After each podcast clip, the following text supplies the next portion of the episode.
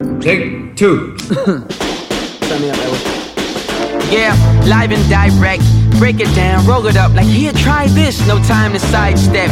Drums like whip cracks, stay present. Me and Paul like a lit match made in heaven. Flow so poetic, this is for the ages. Kids who reckless, get them on stages. I'm taking mental inventory of these hates. Is what happens in my brain stays in it like Vegas. I ain't playing kid, this is no hobby. Y'all ain't trying to hurt nobody like playing kid. The word got around about this amazing kid. When his flow spark, it get darker than an Asian wig. Hey man, hey, I like that guitar, man. Let me get a little bit of reverb. Remember the note? Cool. On this night, on this very Ashley night, on this night, on this night, on this very Ashley night. Oops, I'm recording. Oops. Are you really? Yeah.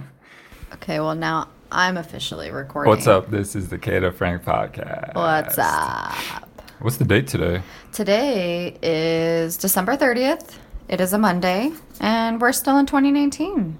December 30th. Yeah. Only One, one day left in the year and the decade. Yeah, and then we'll hit 2020. Crazy. Yeah. It's Um, 11:36 a.m. and it's 58 degrees outside. 136. It's a little cloudy. Um, What's the temp? 56? 58. 58. It is 58 degrees. I was thinking about playing basketball, Yes, but that we has been postponed. Yes. Uh, we walked to Starbucks instead. We did. I might go play basketball later today. I haven't Excuse decided me. yet.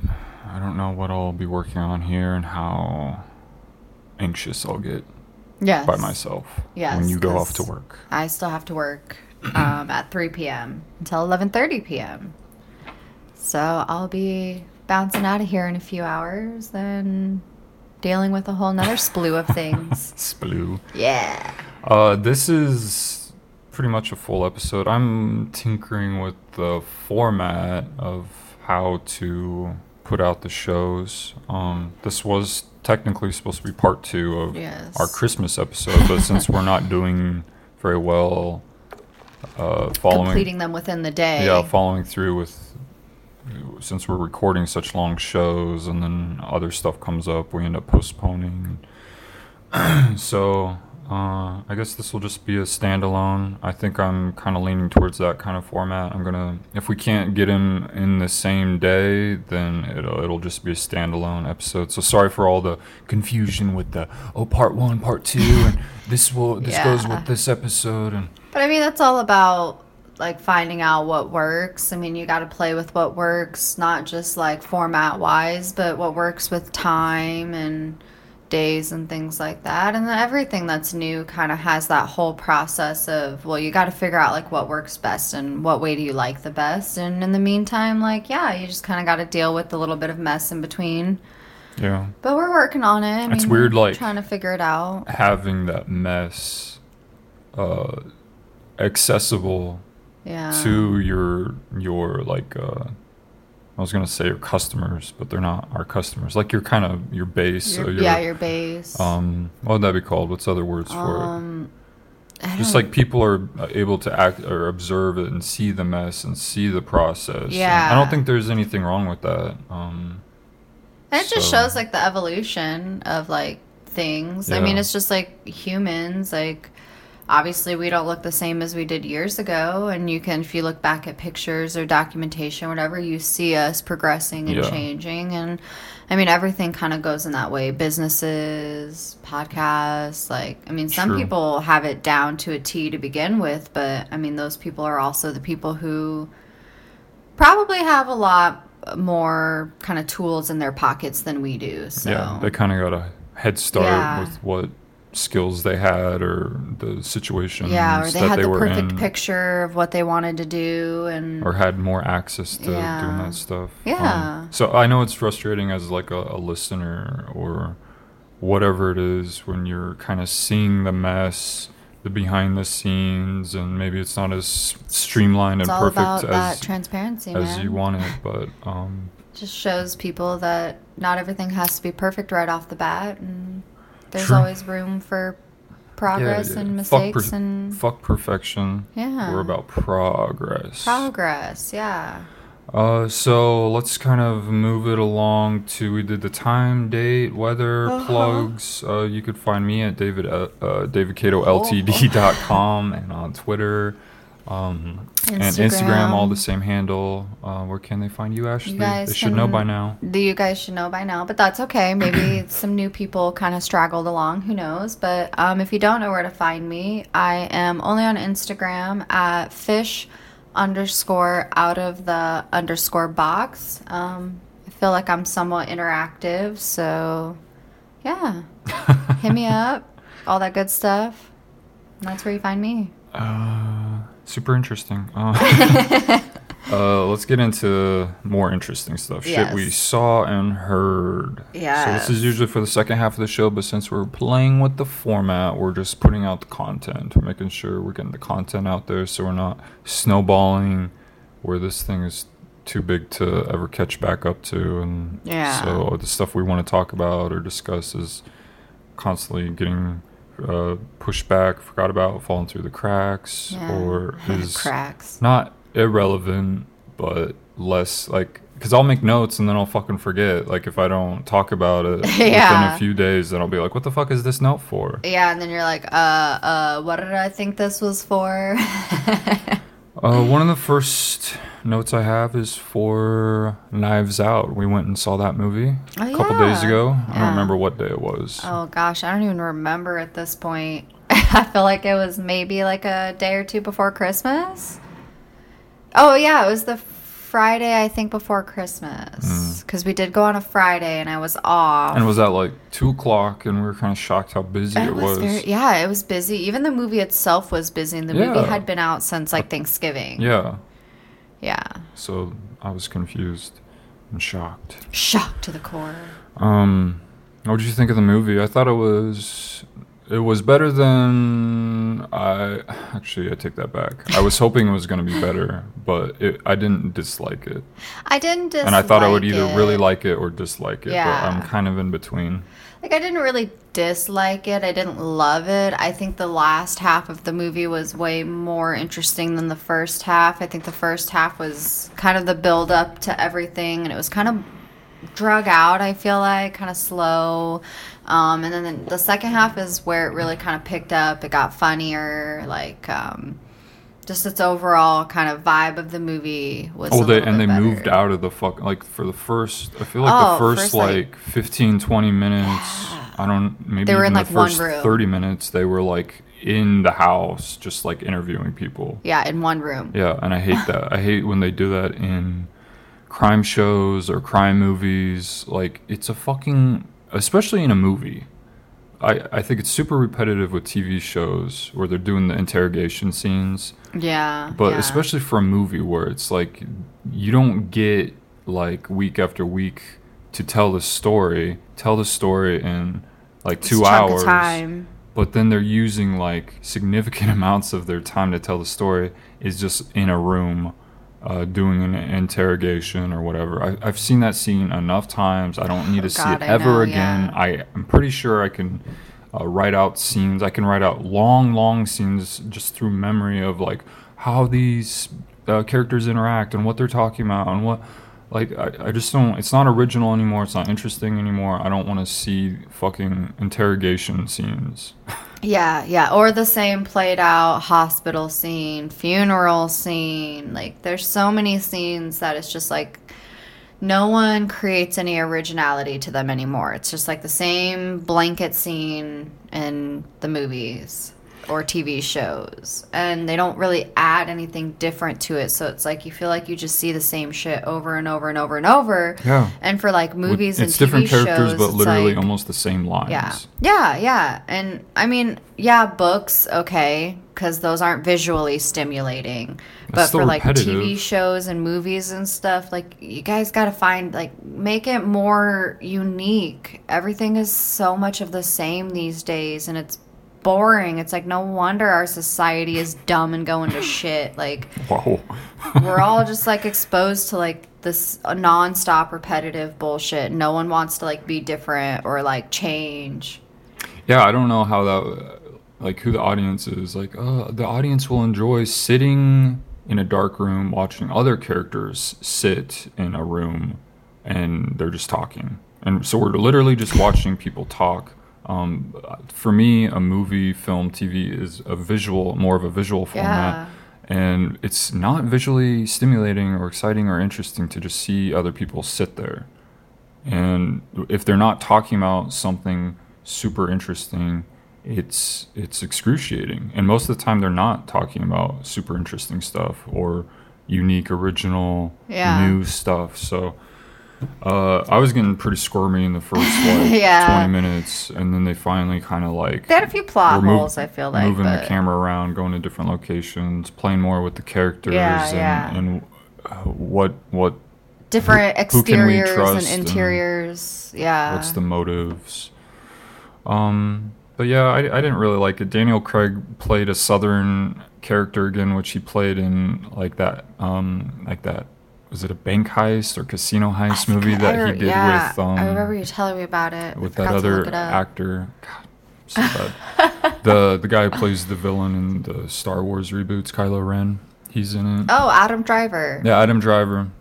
So I thought it was It's weird like to as see soon as you mentioned Kylo Ren, like I don't know who the fuck to that is. see Daniel Craig play a Southern character again. Uh, he did okay. I mean, he tried to be funny. And I thought it was pretty believable for like a. Isn't he like British though originally, or is he not? Yes. yeah, he's British. He is Yeah. okay. I'm like, well, I don't know if you. I only ever see him in like his James Bond movies, and I don't think I've seen the movie you're talking about.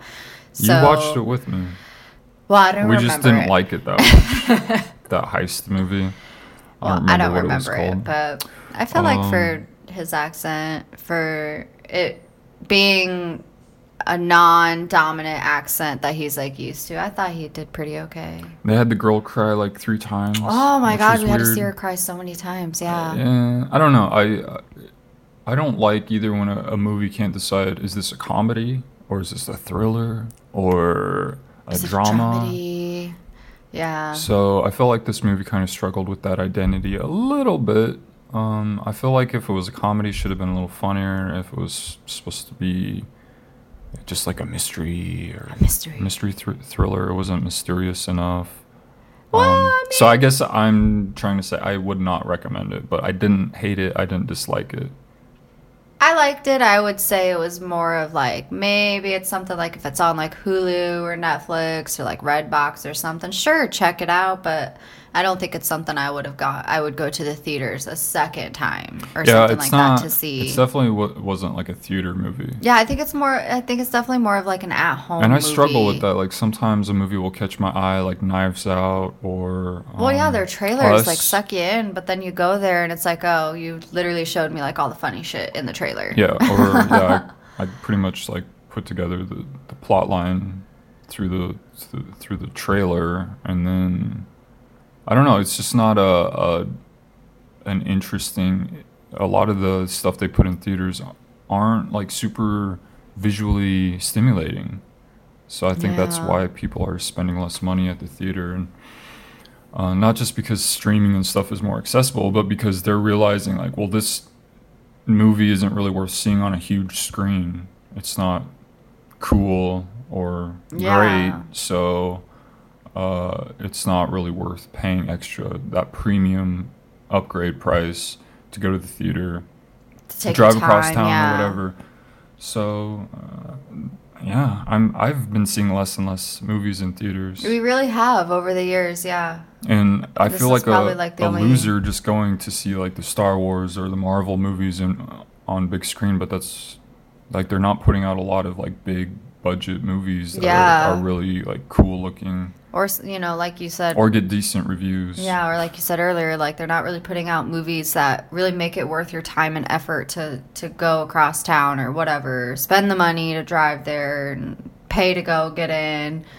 Just sit in a movie where you're like, I kind of wish I would have just like waited and saw this at home yeah. in the comfort of my own home. And yeah. The experience isn't like it's not like oh well I'm paying twenty bucks for an experience. Like there's not much of an experience. Oh yeah, there really isn't. It's more of just like you're sitting around a bunch of strangers, you're listening to a bunch of different people eat and cough and sniffle and drink, and you people walking around and and you're still seeing the same whispering and- movie. yeah. uh, it's just a bigger screen. Yeah. So if you wait and see it at home, it's I don't know. It's usually Maybe movies will be like experience, if not better. maybe movies will be like retail and it'll slowly die out. Oh, like like brick and mortar Yeah, stores. like how brick and mortars are kind of dying out. Like I don't know, maybe movie going will be just a time of the past. Who knows? Feels that way. Yeah, maybe they need to stop doing fucking reboots and sequels and prequels and remakes and actually like make new shit. Maybe this is just like a lull before like some new like VR technology better than 3D g- takes us all back to the Mm. Theater. Um, where it is an experience and something really unique and worth paying a little extra for, and is cooler than just like a big screen in a big room. Yeah. Maybe it's it, it's going to be more interactive or realer. I don't know. I'm I'm assuming like the stuff that they're implementing at like uh, Disney World or Disneyland, like the Star Wars rides and other like really high tech rides, are might become more. Um, Well, did they try to do something like kind of replace like theaters or something Yeah. in the future. I feel like they tried to do something like that at the um, the Jordan Creek movie theater back in West Des Moines. Um, With the shaking, with the shaking D-box chairs and stuff, and that stuff is lame though, that to was me. yeah. Like that's not really, I guess, what I'm talking about. Not just a chair that Well, vibrates. Yeah, I'm just kind of that's what it's reminded me of. But anyway, so that was Knives Out.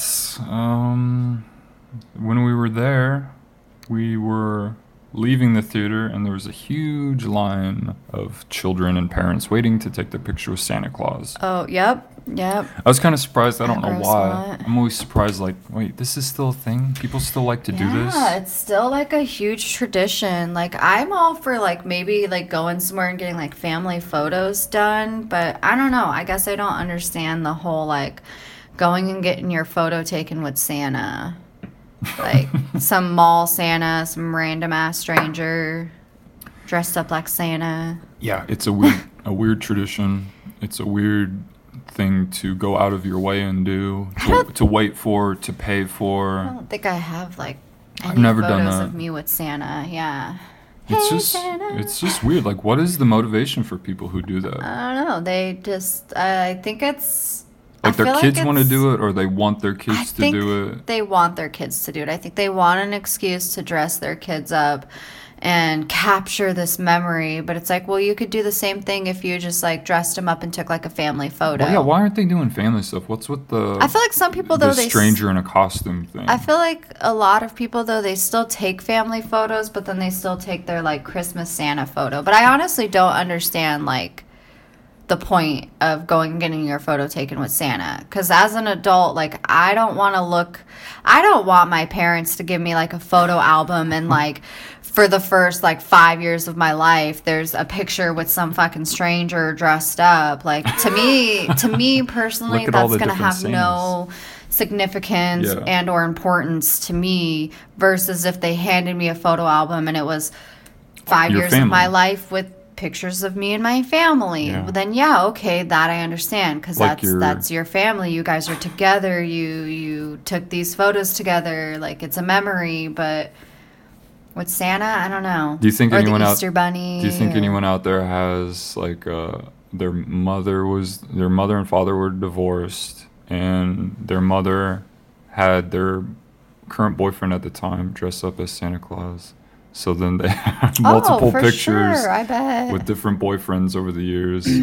Oh, God, Santa looked sitting, different every like, year, Yeah, yeah. with the their boyfriend Santa or something. if you or anyone you know has something like this, a we different boyfriend every year. it. The mother has a. don't, Something. Yeah, I don't know what it could be. Uh, just a different boyfriend every year, so the boyfriend dresses up. Uh, it sounds like it'd be a, like There a is kind of a some funny, like, photos, movie. like my dad dresses up. There was like they just had posted it to their Facebook probably a couple weeks ago. But my dad dressed up as Santa and my mom dressed up as an elf. And I think they went to I don't know if it was like someone from my mom's work, from my dad. I think it was someone from my mom's work, but um, they have two little girls, and so they dressed up and they went to I don't know some gathering or something. I don't Church, know. church gathering. They didn't go to church. They're not churchgoers. Um, I did not grow up around the church, so yeah. Um, but yeah, so they dressed up, and I don't know. Maybe it's just I don't know. Maybe it's just the fun thing for the kids, and the parents parents assume like kids think it's fun. I Do you know. think anyone dresses up as Santa Claus on Halloween? Or is that is that breaking the rules? Is Oh. I that, don't know. Does that open some sort of portal into the demonic realm? Oh, God, well, now that You you do that? mentioned it, next year we're gonna put on our own No, no, no. um, no. Nightmare Before Christmas kind of thing, and you can dress up as Santa Claus for Halloween, and I won't. Sandy Claus. yeah, Sandy Claus. you can dress up as Sandy Claus, and I'll dress up as Jack. Uh, back to the the kids in line thing. I look down on all you parents who do that. It's just weird. I walk by the line of parents standing. And they all look line. miserable They all look miserable. All the kids Look are miserable. squirming or restless. or crying the same or thing. screaming. Crying. A lot of them were crying when we walked by in line. A lot of kids cry when they get up to Santa. Didn't see a lot of smiling faces. I think that might start th- when you are about to take your Yeah. picture. I swear it's just it's just like a tradition thing. People just do it because people have done it for years. just just like like people a get married because it's a tradition. People buy houses because it's a tradition. Like it's a silly tradition. People It maybe should question traditions. Um, there's a lot of silly traditions, a lot of time wasting out there. yeah. Uh, There's so- no rule book saying we have to follow this specific set of get married, have kids, go do all these things with your kids, white picket fence, like I don't know. And I feel like there's a lot of people who try to live along that like weird like tradition, like upbringing. checking, checking the boxes. Yeah, of yeah. Expectations that others or maybe like their I should get parents pictures did. with Santa with my kids. Oh, I should do this well, because my parents this did is it with me, so now I have to do it with them. It's like, no, well, create your own traditions. Well, question the sensibility of it. Does this is this really good for you or for your children? Um, like, what what are you investing in here? What is Yeah. the ultimate purpose? Uh, can you do anything different? Can you do something better? Uh, I don't know. I just just because it doesn't make sense to me doesn't mean someone else can't um, explain it in a sensible way. But Yeah. I definitely don't. I've never, even as a kid, I, I was like, why are all these like other kids doing this weird Yeah. thing? Like I had no interest in it, and as an adult, I find it odd too. Uh, so I wanted to touch on that. Yeah, as an adult, I still have no interest in it. I honestly, I don't really see the point. Because, I mean, like I said, I think, like, if you're going to buy cute, pretty little outfits or whatever and dress your kid up, just do a fucking normal ass family shoot, like, family photo. Like, you don't need some weird stranger dressed up on some weird time of the year, this, like, specific time of the year. Like, dress up and get family photos taken any time of the year. It doesn't have to be Christmas. Or if you want to do Christmas family photos for a card or whatever, just Is there any other time that people to- like dress up for Um, like in costume for stuff other than like Halloween and and well all the major holidays I guess because Easter and stuff. people do fall photos, like fall up. family photo But it's shoots. just weird. Like oh, for this holiday we dress as a specific character. oh yeah, like Santa. but no other time of the year really like other than the holidays like people don't just dress up as as a character or strangers don't dress up as characters and take pictures with you and That'd your family so yeah, why just- is it only okay during holidays? so it's just holiday. that's the tradition thing is like why is this like a- acceptable or, or like the social norm because when you start like trying to like question it and nitpick it it's it kind of falls apart like easily in my mind Yeah. with my the logic I use Yeah. uh, something else with the holidays and all the Christmas shopping and stuff is are do we not have like self checkout limits at all? The self checkout registers? Because I feel like twice now we've been in line and there's been people in front of us who literally have a whole cart of stuff and they they go to the self checkout um, lane. And they're they just like going through their limits, cart of stuff really slow and making everyone else wait for them. It's yeah, like and the point of self checkout is kind of to be more of an express yeah, checkout. that's how I view them. Is like this is kind of like more express lanes. Yeah. So then you see someone who who like is like cheats or whatever in the express lane. It's uh, it's just it's un. You're not thinking of other people. It's a very kind of selfish thing. Like I mean, it's there to use and stuff. yeah, and there's Apparently nothing saying there's no that you rules. can't. Yeah. Um, but it is kind of like you're being a little inconsiderate if you have like 30 items But and everyone else has like five things and you're just like la di da i'm Yeah. gonna go use the thing that they probably know everyone uses as an express lane Yes, which I I 100% understand and somewhat agree with this statement, but if you reframe it, reframe let's reframe it and look at it as okay, so let's take me for example. I have a lot of days where I absolutely don't want to deal with people or whatsoever. But like I still have errands to do and whatever. So for someone like me who has really bad anxiety or you know I get into these weird funks or whatever where I'm just very quiet, I don't want to be disturbed. Um, I'll put out that effort if I absolutely have to. Um, but there's days where like you know I'll go to Target and I really don't want to stand in line and check out like the traditional checkout.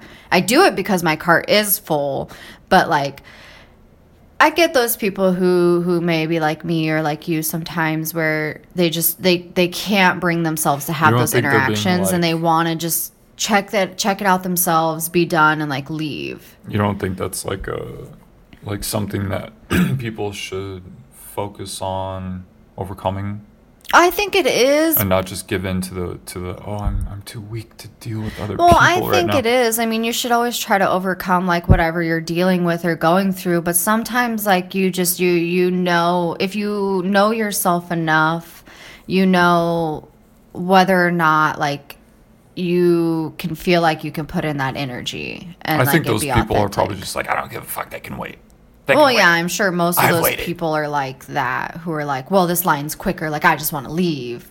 Um, but I'm just thinking of like, I'm just trying to reframe it and think about like different situations. Like, you can't just blanket it at all as like, oh, these people are just being inconsiderate or rude or whatever. They must always think of me.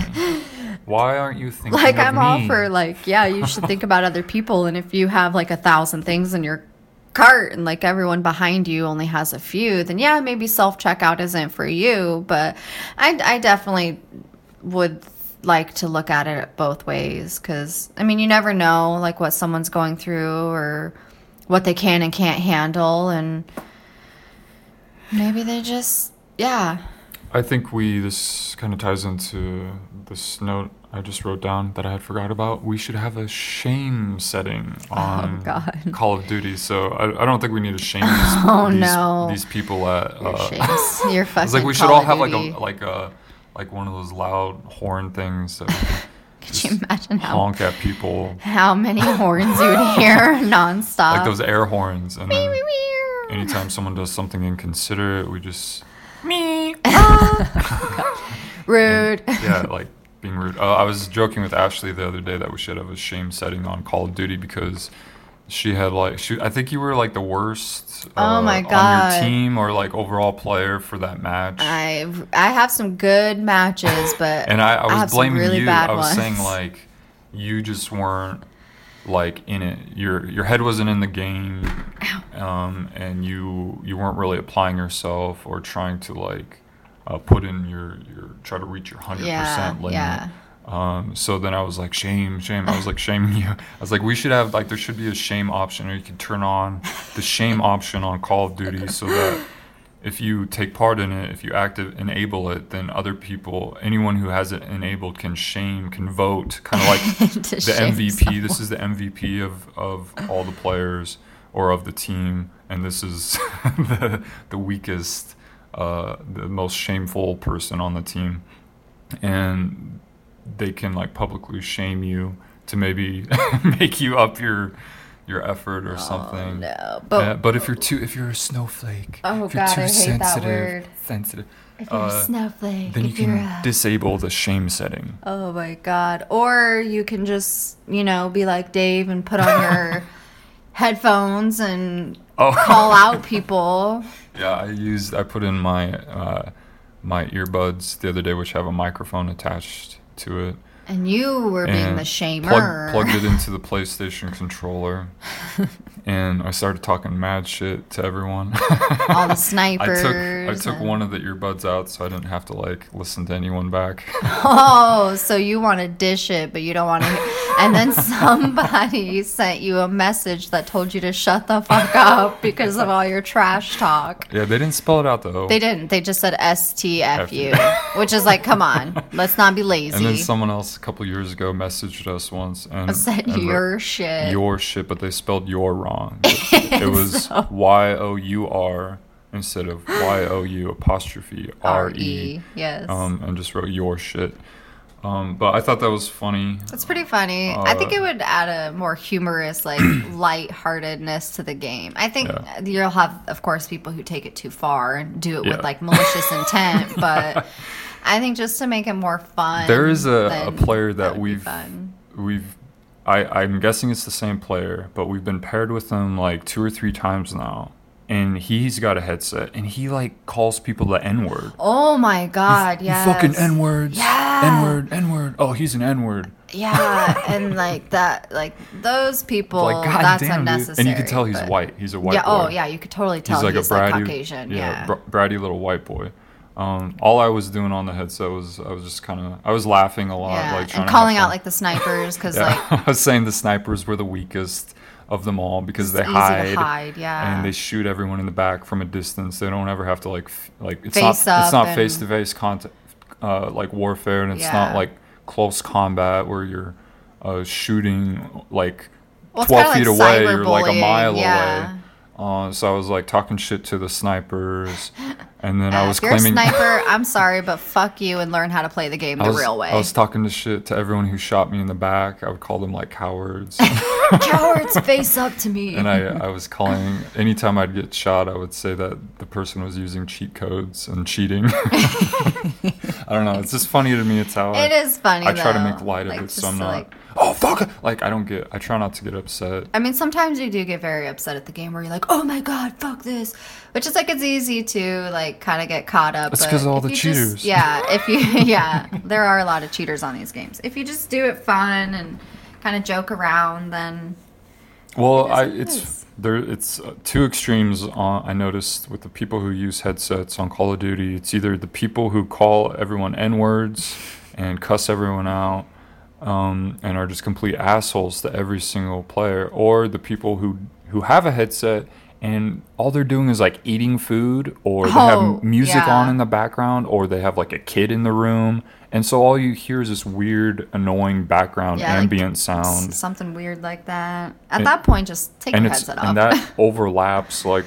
the like the war sound effects from the actual game, like the explosions and the gunfire and the the people on the intercoms, like the the characters.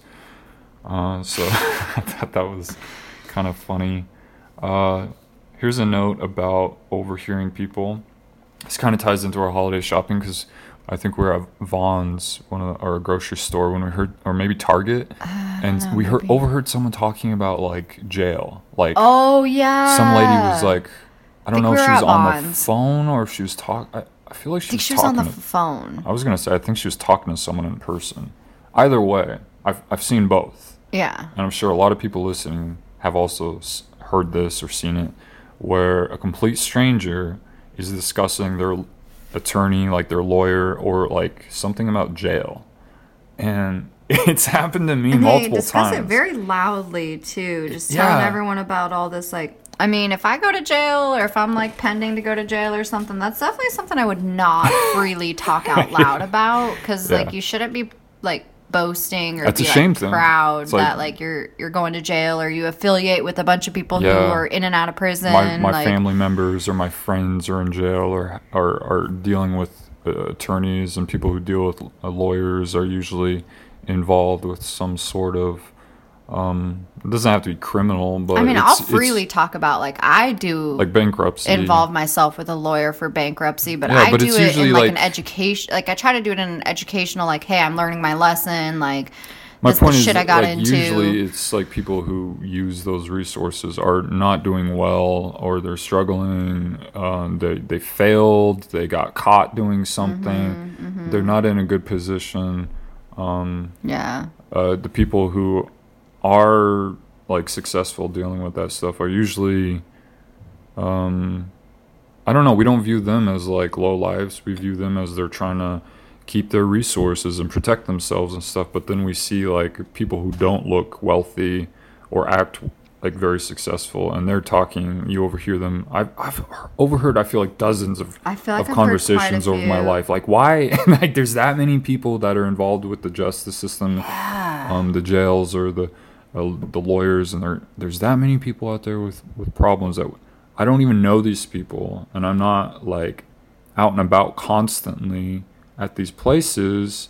But yet, I've been exposed to a lot of these conversations, and it's just an interesting thing. I have nothing else to say about it other than it's just kind of interesting, like how, many how loud, open, and freely some Yeah. people will talk about and how going many to jail and people shit. don't have their lives together or have fucked up or gotten screwed over and and yeah just just hearing all that is just odd to me It is kind of bizarre when you're just like walking through like the supermarket and someone's over there loudly talking on their phone about, well, so and so's going to jail again because of this, this, and that. and you're just like, uh, is this like a conversation you should be having like in the privacy of your home? shouldn't you be Like- whispering Like, why are you just like ratting everyone out? Like, jail isn't like the place you really want to go. and you know it's never like you don't hear them talking about it in like you said like an educational Yeah, and it's, it's form not or in like fashion. An It's- educational way. it's usually like complaining or or they're they have to do all this stuff or they said this and and, got and they're upset. They're usually upset. It's not usually like it's not cautionary tales. They're not trying to it's not like they're on the phone and then you pass them and they grab your arm and say like don't mess up like I messed up. Yeah. Do you hear what I'm saying? I'm talking about jail and talking to lawyers on my phone. They don't like try to help you and like they're not warning people. They're just like people who fuck up or are uh, involved with other Shitty weirdos. stuff that they continue to not distance themselves Yeah. from. I don't want to. I don't want to be involved with lawyers. No. And I don't want to be involved with a- any part of the jail system. Oh my god, no! And it's not that like I mean, I'm I a- personally I'm don't. afraid of that stuff. I mean, I guess we should be. Uh, for me, it's just like I I don't like I'm miserable enough in my life where I'm free to do as I want and I can make decisions and um, uh, yeah, and and to to take that away, like in the jail system, or to have an attorney that you're paying a shit ton, like thousands of dollars or whatever, to uh, to try to get yourself out of a situation is like, oh god, like that that stuff is just hell to me. Like I. I don't want to be involved. imagine, yeah. Like that's all my least favorite stuff. Like being controlled or being uh, uh, held to someone else's um, demands. You yeah, yeah. Uh, So stop breaking all the laws, people. I uh, let's talk a little bit about the the insects that we're combating right now. We're Oh. fighting ants. God. Ants came out of nowhere. We've had a lot of rain here in San Diego. And let's Um, make this let's make this very clear. We are very clean people. Yeah. We vacuum at least once a week. Um, we sweep at least once a week. We don't leave food out on our counters. Um, Do the dishes every day, do, multiple times you, a day. You do the dishes. Every, loading I the don't dish- touch them. uh, But obsessively kind of wipe down counters. oh, I'm always wipe like dusting. we are very clean. I hate dust. doing I laundry, taking showers, Wipe, yeah, always wiping down counters. throwing out old food, changing the trash, doing all the stuff people should be doing. So Yes. uh, I don't know, like We don't leave clutter around. what's up like with this, nothing. the weird spikes. Sometimes we get like ant invasions, and I've worked at houses like uh, with Candeo doing um, services with the disabled, and some of their houses get attacked too by ants. It's crazy, And it's but it's always random. Sometimes like it could rain a lot, no ants will show up. Then another time it'll it'll, It'll rain, a lot and the ants will show, up. up, yeah. Or it'll be the summer, no ants. It'll be a, the summer, uh, uh, like a different part of the summer, or whatever. Then ants like show up. It doesn't like it doesn't seem to be seasonal. It doesn't seem to be. Um, just kind of randomly come yeah, and go. it It's like we're on the on the passing to like a new location or something. I don't know. Yeah, I don't. Yeah, I don't know But, so either. we're Like, combating those. they maybe some of their scouts get lost and they find a warm place and then Yeah. go back and tell the other ants or hey we found like a, one single crumb and they go back and tell the whole ant colony They all um, come flocking for that one single crumb. yeah so anyway we we saw a couple like straggler ants like uh, like a few on the walls and a few on the counter. So we took care of those, and then we had some of this ant killer called Terro, T E R R O, Yeah. and it's just like a clear, uh, like goo. Um, I think all it is is like sugar, like sugary syrup with uh, mixed with like ant poison Yeah, yeah. uh, and it's pretty effective. I put some down in, in a corner. And they kind of flock to it, but then And- the point of it is for them to eat it Yeah. and take it back to their colony. So it attracts them Yeah. uh, at first, but as they're, you know, slurping it up, um, and getting excited to tell their aunt friends. yeah, doing their little ant dances, communicating. hey, we found like, like it l- literally looks like they're worshiping like this, the droplets Yeah. of syrup because they all surround it and they all like they're they fucking they swarm it, it. Yeah. and um, yeah, it's like they're worshiping it. Like, I feel mean, bad for like killing was- them, but Imagine if there was like a huge car-sized like food that was just like put in front of you. Mm. like a huge car-sized like Dorito chip. oh my god, I would be like up on that shit like nonstop, and then I'd be like running back and telling all my friends like, "Come here, there's Dorito." so they go crazy for that ship, and then they, I guess, die after they eat it. They're they're supposed to take it back to the colony. It's supposed to have an impact on the colony. It's supposed to kill the ants that consume it. I don't know if they die from touching it or eating it or what. Yeah. Um, but it works. There's a lot less ants today. So if you ever It's- kind of It's creepy and annoying with it, at first, but there are solutions. Um, I recommend Terro. That's been useful for us. Uh, just kind of. used it a few times back in Iowa too. Uh, I think so. That's where I first learned about it was from my clients because they were using it. It's helpful though if you can kind of find where the ants. The ants Or are. like coming out of yeah, they they their work. main entrance. They work similar to humans where like they learn the most convenient route or something and then they all kind of use that. So if you can find that that route of where they're breaking in and kind of entering your um, your property inside your kitchen or bathroom or wherever, uh, just look for the cracks and look for you know, I know put this put the syrup down in a few different areas and then see w- where the most popular yeah. spot is and then I wipe up all the other ones so that it's not continually like attracting them. Yeah, yeah.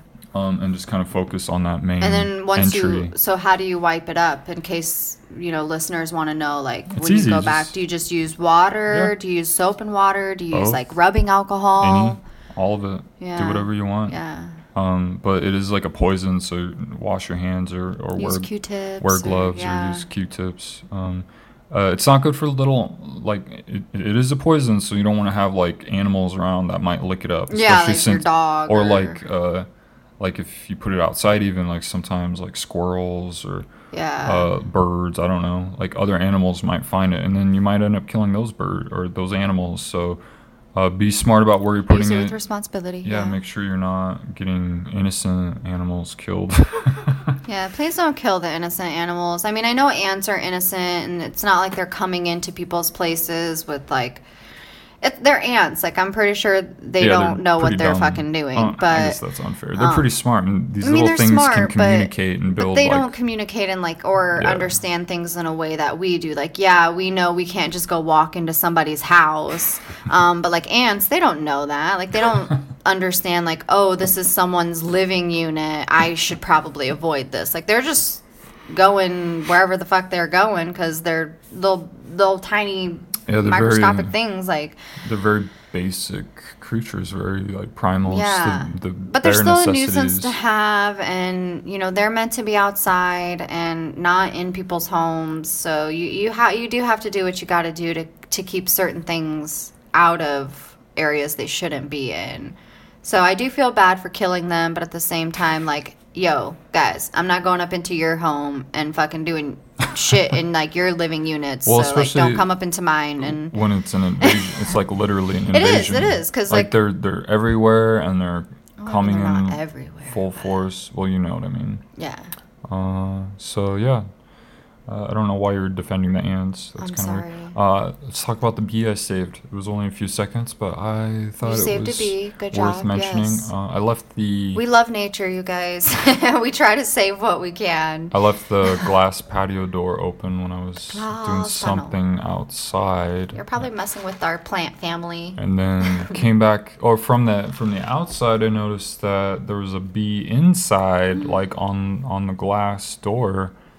Uh, so he like snuck in when I had the door open. So I, I came back inside real fast and uh, all I had to do was just put my finger out against the glass next to him and he like walked right onto my finger Whoa. and I just didn't jerk my hand around and didn't move quick and just kind of walked slowly outside and as soon as I put my Fingers hand outside jerking, huh? he, he he flew off Woo, yay. so he didn't sting me and uh, he didn't fly all crazy around staying inside uh, so I thought that was kind of cool Good job. Good job saving an ant, um, a bee. Good job.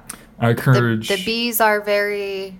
Aren't we in like a crisis with like bees and honey or something? Yeah, a or am I like making this up? honeybees uh, i don't even know if it's just honeybees. I think maybe bees in general have experienced Like they're going through like a decrease, Yeah, decreasing population, right? yeah. And people don't really know why. Uh, i think the experts and scientists who study them and are tracking this uh, think that it might have something to do not just with like the climate change but with the uh, like all the insecticides and pesticides uh, that get sprayed um, for like mosquitoes and for agriculture and just on top of other human um, humans just encroaching on their wherever they like build their fucking colonies and stuff. Um, So a good way to help out your your bees and your nature and yeah, they're pollinators. is- We wouldn't have food like fruits and vegetables and stuff if it wasn't for the pollinators. And the majority of the pollinators, I think, are honeybees. And I think some birds help pollinate, uh, like hummingbirds. yeah. And, uh, but I mean, but an easy solution to that is, um, you know, do a little bit of research. There's some easy flowers and plants and things that you can get and have. Um, lavender being one of them. We did not succeed with lavender, um, but I think we also don't get a lot of direct sunlight on our patio. Um, and our our planters might have been a little too big, yeah, them, a little think, too deep. I think our planters were so just doing some simple research and just trying. I mean, if you're a nature lover like us and you want to kind of help, you know, keep the earth and the world full of beautiful bees and hummers and whatnot. I mean, it just takes having like a, a little pot of flowers or just something simple. I mean, you don't have to have a whole garden, but um, and it gives you a little bit of a hobby to do too. Like, you know, we never really were much into plants until the last couple of years, but I like having them and it doesn't take a whole lot of time out of my day. It doesn't take a whole lot of time out of your day. Um, but it helps put like oxygen and stuff back into the air and support the bees and the hummers and Yeah, it gives us like a, a good hobby to do other than just staring at a, a screen or yeah. uh, shooting up meth. Oh god, yeah, snorting cocaine, all that good stuff.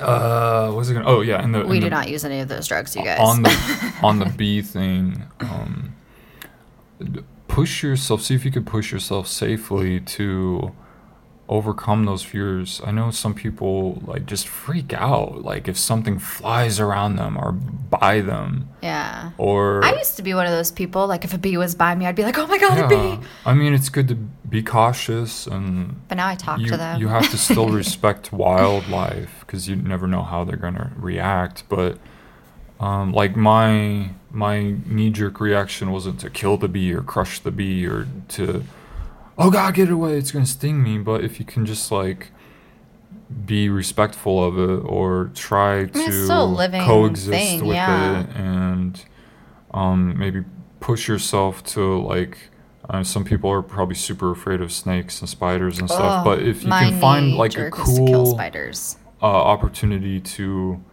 um, find some sort of mutual respect with them uh, like maybe take the spider outside on a paper towel Yeah. or something. Like finding ways like I don't have to just be afraid of this thing. It like it's a living thing. It has the save it. same survival instincts as you. It's trying to get food. It's trying to And most of them do have like a, a beneficial like reason for existing. They have, yeah, they have their place in the ch- the food chain. Um, so maybe the ants get ate by lizards, and then the lizards get ate by the birds. Yeah. I don't know. That all has like they all rely on each other. So if we can do our best to kind of not fuck with that and not, um, not be a part of, of destroying it or, uh, I don't know, making sure we're not letting it control us either. Like I don't want nature and animals to ruin my life. Some people like view that like oh we have to they they enjoy like de- destroying nature Yeah, like cutting down trees or, or killing animals and um, they think that man and humans you know this is our realm and this is to do with whatever we want and however we, we want. I think that's all kind of a poisonous road to go down. Um, you have to learn, like, you don't have to love every living thing, but I think you have to kind of find a way to slowly practice respecting all Yeah. living things and um, trying to just have that understanding. And I guess you're done talking since you're just nodding quietly. Yeah, well, I said all I needed to say about respecting them and kind of coexisting and like yeah, your knee jerk reaction might be to kill them, but if you can save them, save them. There's no point in just killing them and eliminating them just because you don't like Speaking of eliminating, I have something. I might add this section to the podcast. I'm not sure. I think I mentioned to, this to you uh, at another time where I wanted to have a section called "Shit No One Talks About." oh, that's a good one. Yeah. There's a lot of things I, I bring up or I think about, and um, no one else is really discussing that topic, or I haven't really. I don't have any memory of people discussing it, uh, experts or otherwise, either in person or on a podcast. Uh, and for this one, I wrote uh, "Deading My Family Line," and I wrote that a couple days ago. I think about like no one talks about um, not having kids. You don't really hear a lot of people talk about that. That's true. And- yeah. More specifically, like ending kind of your family line. Specifically, I guess if you're a guy because you carry the family name. That's true. Yeah. Um, but for me, I was just thinking about like how my like looking at my parents. Um, I find them to be very like weak people, um, with like the the little amount of stuff that they've learned and how little they've changed, and just kind of like being aware of like the their their lack of evolution. And that's that's worrisome for me because I've seen it I've seen it repeated through their DNA and their generations and how they haven't obtained much success or overcome their their their own bad gen- genes or their own bad wiring. So I see that like I don't want to repeat that. Yeah. your swaying back and forth. Is very distracting. Sorry. um, I don't want to repeat that, and I'm not saying I can't overcome that, but I don't see any. I don't. I don't want to like curse my kids. Like if I had kids and didn't adopt, but had like actual blood kids. Yeah, yeah, yeah. Um, with all the the mental anguish issues that I've had to overcome, and then all the physical stuff uh, that I've had to overcome, and I feel like I would just be kind of cursing like my my offspring with all that stuff. Yeah, and making them have to go through all that and deal with Yeah. it, and, And I- they I didn't have a choice to be born into it, and they're stuck with you know whatever genes and stuff you give them. And I just looking at my family, like my my my aunts and uncles on both sides, and my my own parents, like I just don't see like it. I don't know how they got this far in in human evolution, like my family line. I think a lot of it has to, and Dr. Drew's kind of theorized the same thing that he thinks a lot of people who struggle with addiction, um, they they've gotten that far because they have that gene of addiction. So by smoking a lot of cannabis or drinking a lot of alcohol or other things, they've found a way to survive through thousands of years. Yeah. Um, but it seems to me like they've been surviving in kind of a fucked up way. Maybe it's gotten me to this point where I'm here today, and like ready to kind of break the cycle. but I just don't see a lot of benefit in continuing like our genetic line, my genetic line.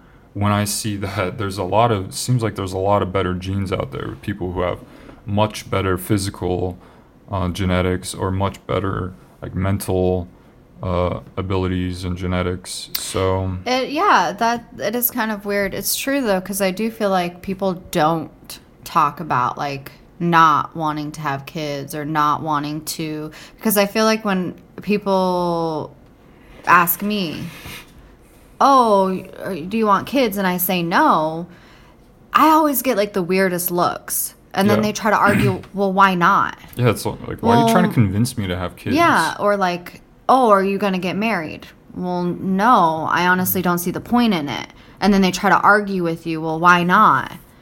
And so it's weird that people put this like kind of it's kind of like depression and shit like that. Like people put this stigma on it. Like it's not you're not supposed to talk about it. You're not supposed to admit it. And it's like, well, what's wrong with not wanting to continue my family line or what's wrong with me as a full-grown adult making the decision that yeah, I don't want to have a kid.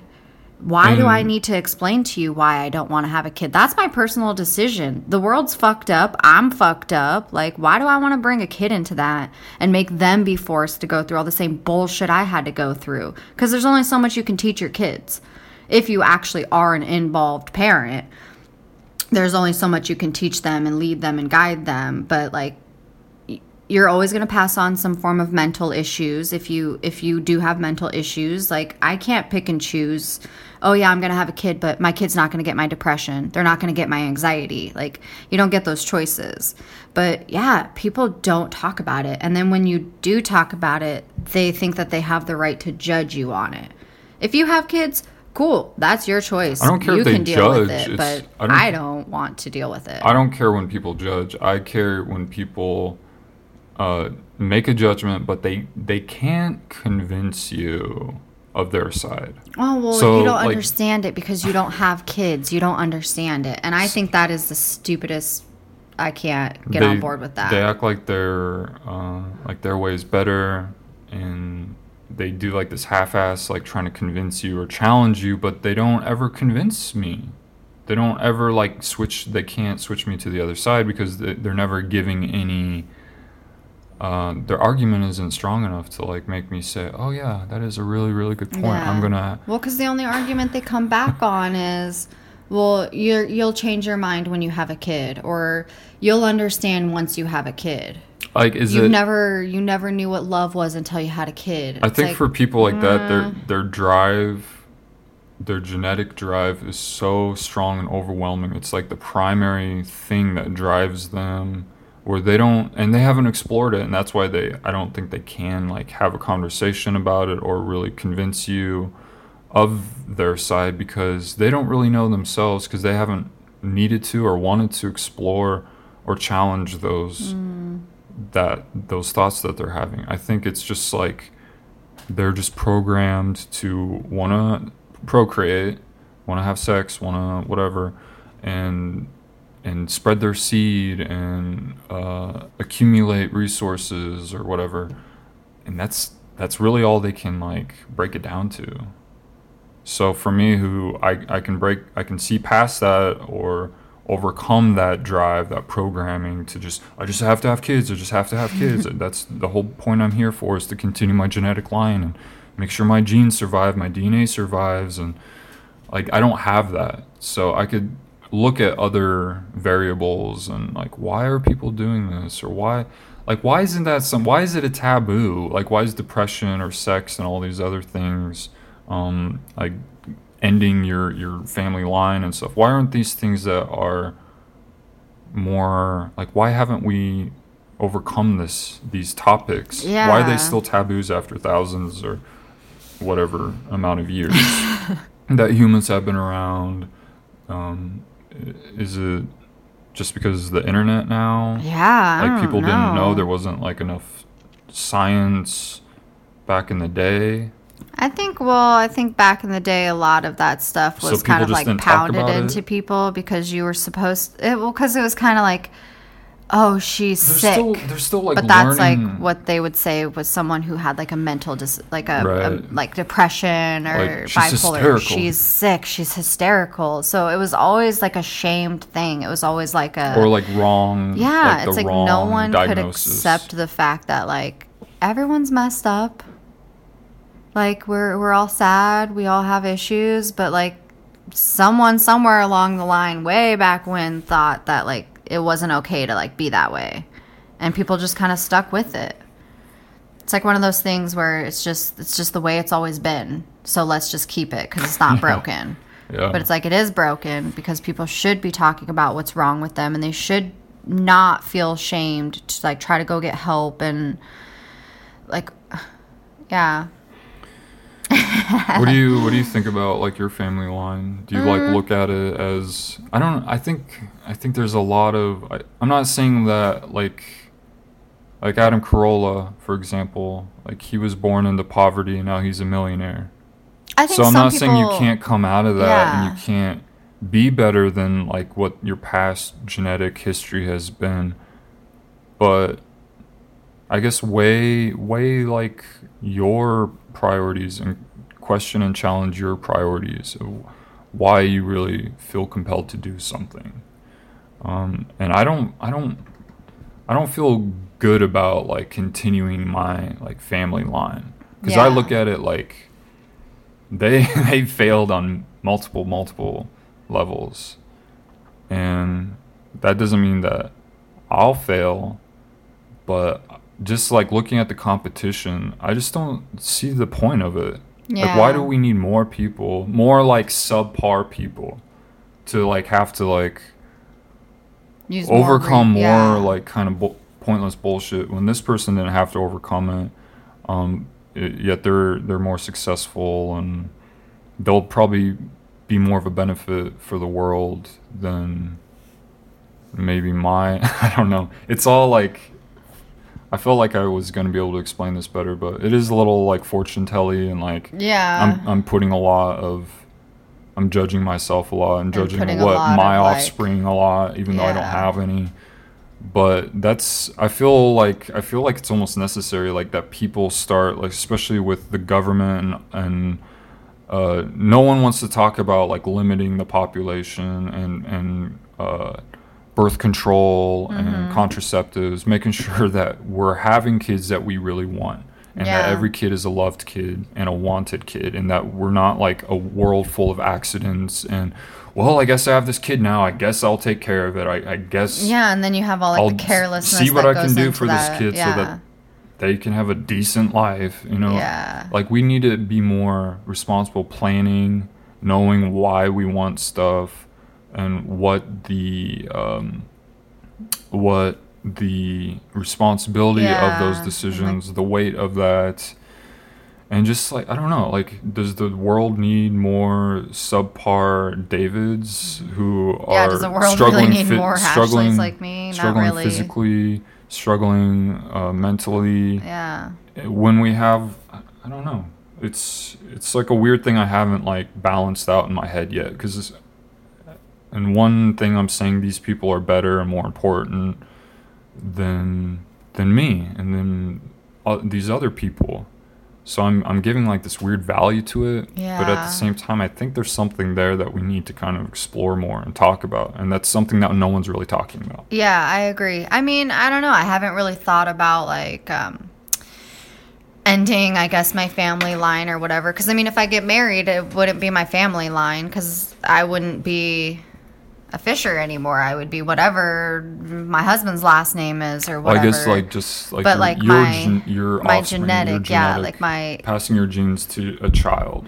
I mean, honestly, I don't have any drive, any will, any want to like continue like my genetic line because I just, I don't have any like famous inventors. yeah, like I don't have anything cool to like pass off to my kids except for like, hey, this is how you be a decent human being and this is how you think for yourself and you know, this is how you can do this and this and that, but like I don't have like the drive to cuz I like to think about it more as okay, well, look at the way, look at the state that the world is in. Do I want to add to that? Do I want to force somebody to grow up in this shitty ass But society? isn't that like, thinking of like the world will continue to be shit? The world will, is going to get worse and worse and worse and worse. But and I worse. mean, if and you're not you- you're not looking at it in like, I I can make it better, or um, maybe we can make it better. Maybe the world will progress into a better state.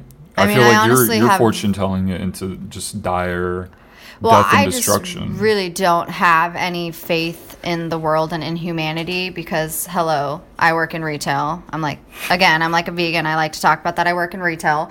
Um, and I see way, way, way, way more shittier people who are just careless and and and it doesn't give me any hope that I can make a difference. Like I can raise this person to not be this way or or whatever. well, the, it's And then I think like okay, well all of like my my mental issues and you know, I struggle physically, emotionally, mentally, like do I really want to take the risk of passing that on to somebody and just kind of I I would feel responsible for setting them up for some form of failure based off of the way I am and the way like the the whole way my family is and you know kind of going back to okay well how is how is my grandparents? How is their parents? Like you know just really going back and just kind of dating the line a little bit and seeing the different things that kind of went on throughout like my family line. And you're like, I, I don't do really I want to perpetuate that? yeah like i don't really feel like i should should participate in that and and like you were saying earlier there's there's so many kids out there that were accidents or that were totally accidents unwanted, or unloved. they're just sitting in Yeah. a shelter in the system so why should i put myself through all that when there's tons of other kids I who, who would need someone to love Yeah. them I can't imagine what that feels like because I, like I was raised like with an intact family. My parents haven't like when I don't know if they've divorced yet. I don't think so. But uh, my parents hadn't divorced um, when I was a kid, and they were together, married, and acted like, try to act like, uh, like they were a, like we were a loving family. Um, but I still didn't feel loved because I felt like how they acted was hypocritical and it wasn't true love. It was like an act.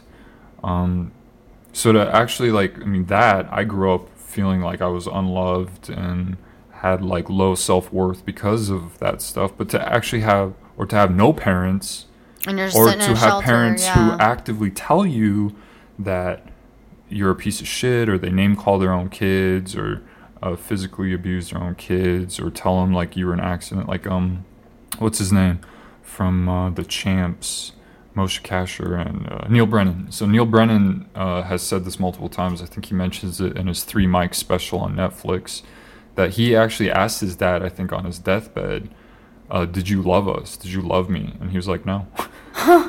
I think he Neal, That's so fucked up. Neal was like, I think he's one of eleven kids, so almost like a dozen or like a dozen That's kids insane. almost That's a lot of kids. and he felt like his dad, specifically his dad, I think both of his parents, he felt like weren't that affectionate, but I think spe- specifically his dad, and to have your parent like affirm that, like con- or confirm that, and say, "Yeah, I didn't love you. I didn't really care for you." Like that's so fucked up. That's really fucked up. How do you like function? How do you not just immediately want to kill yourself? Why do you continue to have kids So, if you don't even love them? That's Like, a lot of weight for for any individual to deal with in the process.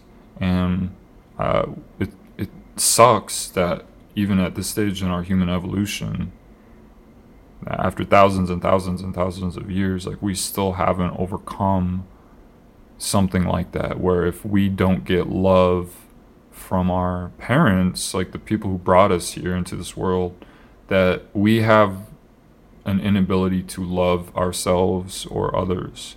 So I, I think I have the ability to love others because I I didn't get that when I was a kid.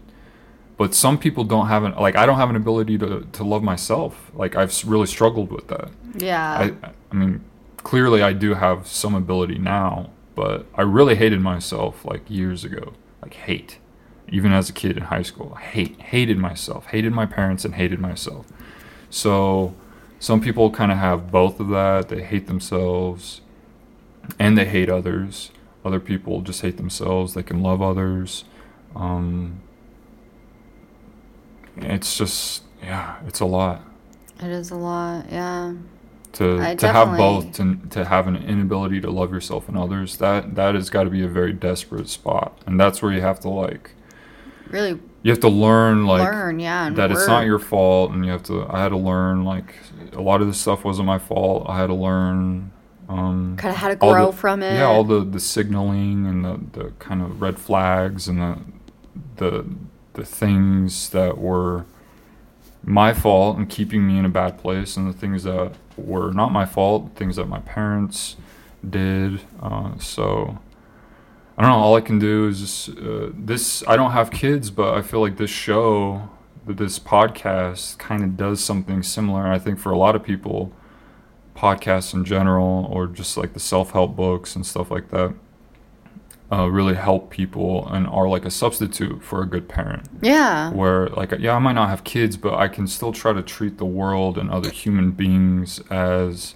an opportunity to pass on what I've learned in my experiences. Maybe I can't pass on my genetics to a, a human individual, but I can at least pass down what I've learned in the same way that a parent does to their children. Yeah. I can try to do it to my friends and or, knowledge and or coworkers or an audience or whatever. So I think we all have kind of a, a responsibility as human beings to find your way of of affecting positive change with one of those routes, whether it's just the friends and family in your life or your own kids. If you're not in touch with your own friends and family, what who like is your coworkers or um, are you an entertainer? Like, what kind of shit can you pass down that is useful, actionable, um, and is going to make uh, this world better? So that isn't like the shitty world that you talk about, or the shitty world that like I complain about and talk about a lot. So let's, we all have to do our fucking part. There's a lot of people, but we all a lot of people aren't doing their part, and a lot of people don't Oh, care, and a lot of people aren't going to pull their weight ever, and we can't convince them. So the people who are aware, who do want to have a part in it, we all like let's do it. Why not? I want to do Yeah. it. So I hope people do It it doesn't with cost us. anything to be decent. And it makes me feel better. Like It while I'm does, here, yeah, it makes me like feel I'm here better. right now. Uh, I wanna I wanna feel as good as I can possibly feel. Yeah, So let's let's all put that effort in. Try to make each other better, stronger, smarter. BFS, BFS, bigger, faster, stronger. Bigger, fa- BFS? yeah. Yeah, BFS. It's the that, that was like our high school like Bigger, faster, stronger. yeah. I think it was for the football team or like all the athletic departments in general was BFS, bigger, faster, stronger. Bigger, faster, stronger. Uh, Should be a video game thing. The next topic I have is a recommendation on Hulu. Hulu, Hulu, Hulu, Hulu. Hulu, Hulu. What's your recommendation?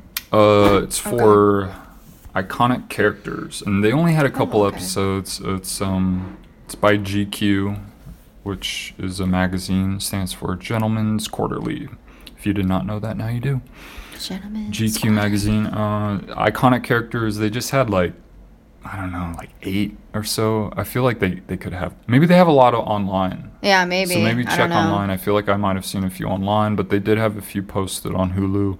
It's just a couple actors, and and they they go through like kind of their most uh, memorable uh, roles that they played in movies. So I watched Nick Cla- Nick Cage, Nicolas Cage's Nick the other day. So he's talking about like his roles in Con Air, and uh, I'm trying to think of some other ones he talked about.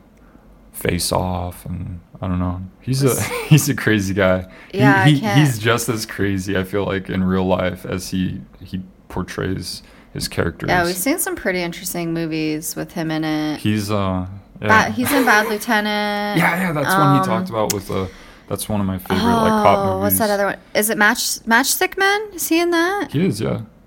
Yeah.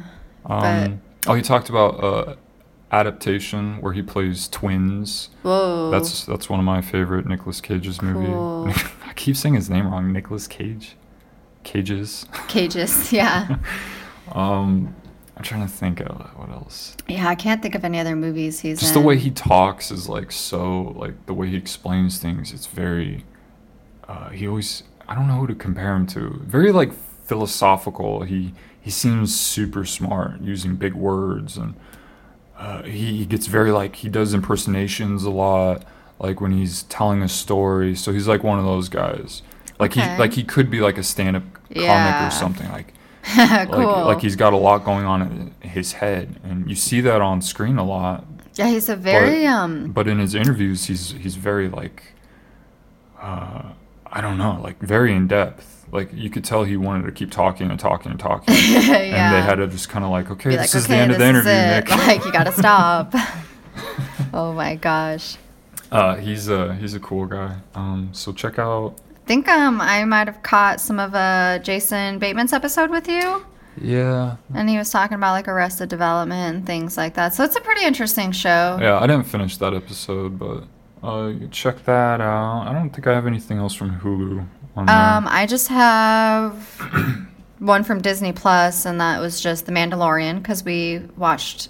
I think it was the last episode, right? They were only going to do eight episodes. yeah, that was the the last episode. So we watched all eight episodes of The Mandalorian. What'd you think about it? Hmm. Uh, I still thought it was. I still feel like they have some filler moments where you can tell they're trying to draw it out to be like a longer episode. Um, especially going from like that one with uh, Bill Burr, where they were trying to they Oh, broke into that like prisoner yeah. ship. I think it was like Going- episode six or seven that Yeah. that was in. I think it was six, two episodes ago. So going from one like that to this one, where they are clearly trying to draw scenes out or draw the, the whole episode out, and then some of the acting, especially from like uh, her name's like Gina Carrera or something, uh, like the marsh mixed mar- the MMA yeah, I- girl actress. who was in Haywire. Yeah, just like some of the lines they were having her do. Oh, and some of the cliche shit, like "I'm not leaving you here. I'm Oh. not gonna leave you behind." Yeah, and he's like, "Go, leave me. Leave me, go. You know you can't take me. You'll, you'll get us all killed." You know, just that bullshit that we've seen a thousand times and a thousand other things. It's like, why are we doing this again? Yeah, Why do you guys? but I think you they think did this is so it. vital to like show people again. Yeah. You you you think that people want to see this again or Well, you- haven't seen you, seen gotta this? build your connection with No, your it doesn't work. I don't think it works for anyone um, other than really. I liked it. I I think uh yeah, it did have some filler. And I feel like for ending it at eight episodes, they could have gave it a more solid ending because they definitely did. I feel like set it up to do more, which is mm-hmm. good because you kind of do need that segue to be able to like set it up for more. But I definitely think they could have ended it a little bit differently. Some of the the editing I did like Baby was, Yoda though. was confusing. We looked at each other a couple times. So he gets like a he gets hurt, and a robot gives him some like Spray. medicine to to make him better. And he said this will work in a few hours. And then I don't know where he's like caught up with them. Oh yeah, so so he's like the Mandalorian and the robot are by themselves now, and the other characters have gone on uh, in front of them, and they're like, "We'll catch up." So then he's like there with the robot, and the robot gives him some medicine, and then literally in the next cut, they they're they're walking up next to the people that Yeah. Oh, but That he's one in front he's of them. kind of like dragging a little bit. Like he still needs Yeah, assistance being walked. Yeah, they're helping him walk, but they literally like cut to from like uh it'll they're they're making it seem like they're going to be there a while and he's got to get better before he can walk and they don't show them stand up or anything but then suddenly like He's they've they've up caught up to the other people and we don't know how much time is so just like weird like we don't know how much time has passed why did they say this in one scene but the next scene it's like oh yeah. like we're just here all of a sudden there's no like i feel like it's sometimes you can not explain every single step in detail and the audience will get it and other times you have to do a little bit more or reorganize it um and and you can you you could show every step in a cool way or you can kind of uh assume you're not helping me I, why what are you doing Because I'm trying to like figure out what you're saying. Like, yeah, you, you either have to show, it or assume everything. your audience is smarter smart enough to get it Yeah. and i think they're assuming the Or audience is smart or something but what they're really doing is like leaving out information or stuff that makes it more sensible so it's like they're picking and choosing the wrong stuff to leave out and they're saying oh the audience will get it but it's like it, it makes it look sloppy Yeah, it kind of does because the whole like where he's literally like laying there on his deathbed, and then in the next scene he's like walking, and then like two seconds later they're like, "Oh, it worked," and suddenly he's like walking all on his own again. So it's like, wait, what? Like, how much time has passed? Like, what is going on? And how did you guys catch up so fast? Like, that doesn't make any sense. yeah There, I helped you. Oh, you got it. It's like you knew the whole time and just wanted to watch me suffer. No, You had your head down and everything, not even making eye contact, looking away, oh my god, uninterested. I'm not uninterested. I was uninterested. Wow. So I was making myself self uninterested because I, I couldn't get the words out and you were uninterested looking away. So then that made me feel Looking like what's the point of trying?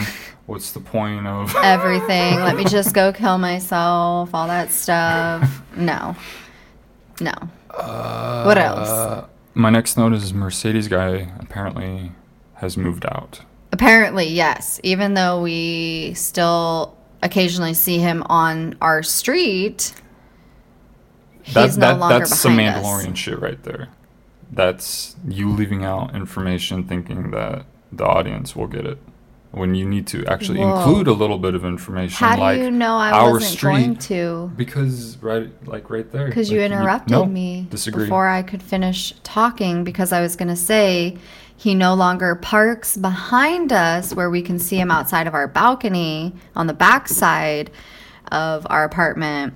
But now, when we leave through the front side of the apartment where our actual parking lot is, we see him on our connecting street, which we've never seen him on that street before.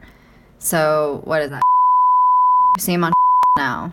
Thank you for giving everyone our address. I'll have to go and delete that off now. Well, it's not our address, but okay. That's our street. So great job. Okay, well th- then fine, edit that out. I'm sorry. am writing it down right now. I'm trying fucking leave that on to be um informative. By telling everyone the street we live on. Okay, fine. Well, on our connecting street, we no long we see him sometimes parking down there. But we don't know where he's going cuz we don't ever see him behind at the apartment behind us anymore. That none of that made sense. Oh my god, then you can describe it. Why don't you describe it and I'll just be quiet. Uh, you pretty much had it. He's he's not showing up in his old parking spot anymore. Just random cars. I never are. I never posted the video of recording all his Beep uh, beeps. all his beep beeps, but I, I was bitching to the property manager over there that this guy is still locking his car like 40 times a fucking day. Um, will you deal with it? if if you don't think it's a big deal, then have him park next to you, and you can fucking listen to the the Beep beeping beeps. all day, every day. Um, and I don't know what what happened, but um, Mercedes guy hasn't been parking over in his old spot behind us. Yeah. Um, and suddenly we started seeing his other car, not his, his Mercedes, Yeah, not but his his Ford, parked on the street in front of our like our entrance. Yeah. So he's like on the front of our property instead of in the back of our property now. Um, don't know if any of that makes sense, yeah. but it was really fucking weird. It's like what's weird, next? He's gonna like move into our property. yeah, because like he's like he's closer. Like he's he's like I don't know. He's like I guess he's not technically closer, but I mean, would this he went from the? one side of the property to the other. But I guess this would be the closest street to park in to get over there, right? Because I don't think they have any other street closer without going around. I can't imagine that they would expect people to park that far away. I mean, I could If they're- because if, if you residents. if you're at an apartment that has street only parking, there's never going to be a guarantee that you're going to have parking right by like the street you need to be on. There's plenty of people who probably have to I just can't like believe that away. they wouldn't have like enough parking for like like why wouldn't he if he had an apartment there still why wouldn't he just have a spot still? Maybe they just couldn't reassign him a new spot. Like even though we have having like him walk four blocks or whatever. I don't know. I don't know. I don't know their situation, but I'm just saying maybe they don't have another spot that they can assign him, so he has to street park. Oh, this is fascinating. Let's move on. Uh, he was really it was weird. Yeah. It was- it was I mean, I'm glad I don't have to hear his beep beeps anymore, and I'm sure you are too. It's creepy though because we were like, hmm, maybe he's moved. Yeah, 'cause he away, disappeared, and he's then he reappeared, and then he disappeared and then again. he's like, no, he's he went from our back yard pretty much to like the Our f- the front. front. so weird. yeah, yeah. I can't wrap my head around it, but whatever. At least we don't have to listen to his. All right, beep I'm ready so- for your Adam Carolla book review. You finished the- book after like months. It was like a month. Give me a break. It was not months. You've read a lot more books than me, and you read a lot faster than me. But yet, Yeah, I still but- managed to read it within a couple weeks. And Yeah, you, let's all be perfect like David. you've taken months, months. Yeah, on someone you know I don't even like. I You literally kept reading it though, like you were. I enjoying it, literally like- was reading it because one, it's interesting to hear his perspective on certain things based on the way he grew up and whatever. And then two, it gives me a common interest with you and something to talk to you about since we don't listen to the same music and there's a lot of TV and stuff that we're not interested in that's the same. Um, so I just kind of wanted to read it and see, since I know you listen to a lot. Well, you used to listen to a lot of his Adam Drew, uh, Adam Carolla and Dr. Drew show. Yeah. Um. I don't listen to it anymore though. Yeah, which I think we I, mentioned. his his whining, his his lack of I don't know. I just don't don't feel. He lacks a lot. He, lacks like compassion. he does a lot of stupid ass shit, but then complains that other people do stupid ass shit. Yeah, and he Um, doesn't like accommodate like anyone's. If if he kind of like me, and that's probably why I relate to him in, a certain way. Is like if if he doesn't meet, if you don't meet his expectations, then you're just kind of like a dummy, and And He- then he you discounts you right off. away. Yeah, yeah. um, and I struggle with that sometimes too. Sometimes. But, but listening to to that attitude all the time on on like the radio or the podcast or whatever is it, I don't know. It, it wasn't making me feel good. It was just like I felt like I was listening to a complainer, not someone who was really trying to help or give encouragement um, or insight. I feel like he was just kind of always like just like in a toxic, sour mood. And Yeah. then doc- hearing Well, Dr. Drew s- not like combat that or push back against that or to provide like the opposite side, he didn't really do that a lot. Yeah. He'd either just be quiet like you or Oh, okay. Here we go. Okay, Adam. com- kind of complicit and quietly a- agree or I don't know. Yeah. So I just kind of got mean, tired of it. I learned a lot was from okay. him. The book was okay. Like it did have some funny parts. I mean, he is a comedian. He can say some funny things. Um, but then there was parts in the book where you're like, are are you joking? Are you being serious? Do you are you really? Is this really your thought process? Like, there's a lot of things that he kind of did in the book where I just really questioned it because he bitches and complains like.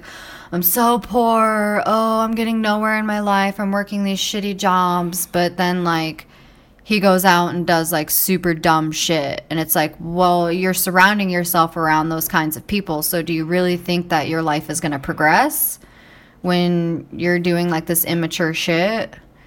Like i don't know. He just leaves a sour taste in my mouth. I'm not really a huge fan of him. I think it's cool that yeah he came out of poverty and he got lucky. I really do think he got lucky. Um, because he doesn't really talk much about like how he worked for his success. Yeah, he At least really- not in that book he did it. It was just kind of like It's very oh, vague. let me tell you all these stories of when I was a kid and all this fucked up weird shit I did. Oh, let me tell you all these stories about when I was an adult, all this weird fucked up shit I did. Oh, hey, guess what? I I'm famous now and I make this money and now I'm going to tell you about all the judgments I place upon these people. And it's just like, okay, but you're not really he didn't really talk about like what lesson did he learn? How did he learn it? Like none of that. It was just like it just seemed like a bullshit filler book. Like it just was bullshit to me. Like but I mean, I guess it was interesting to read and kind of see someone step out of my comfort of reading. It, one thing that confused me, I think I mentioned it a little bit, was his like lack of like what's the intent of this book? Is it to make us laugh or Yeah, is it to teach us or is it both? Because uh, I really I, I feel like he was kind of vague it. on both. Yeah. Like it was there was a lot of humor in it and made me laugh out loud a few times. Yeah, I mean, I definitely laughed out loud quite a few times. but times. if the intent was to like he kind of almost he tries to sum it up at the end didn't he like saying think like so. with his grandpa he was talking about like just yeah. like working hard and he he kind of had like a couple um like pieces of advice type thing Very little, but yeah. yeah a lot of it was vague though like okay how did you go from this shithole to like a million dollar house Yeah. in like one or two years and you don't really provide any uh i don't know. It's Yeah, It- it was, it was, people like that kind of like give me like a hurt. scam vibe. Like they learned so they're losers and then they learned kind of the tricks that work and then they applied the tricks got lucky and then kind of just went and now they're successful and now they continue to just like apply the tricks but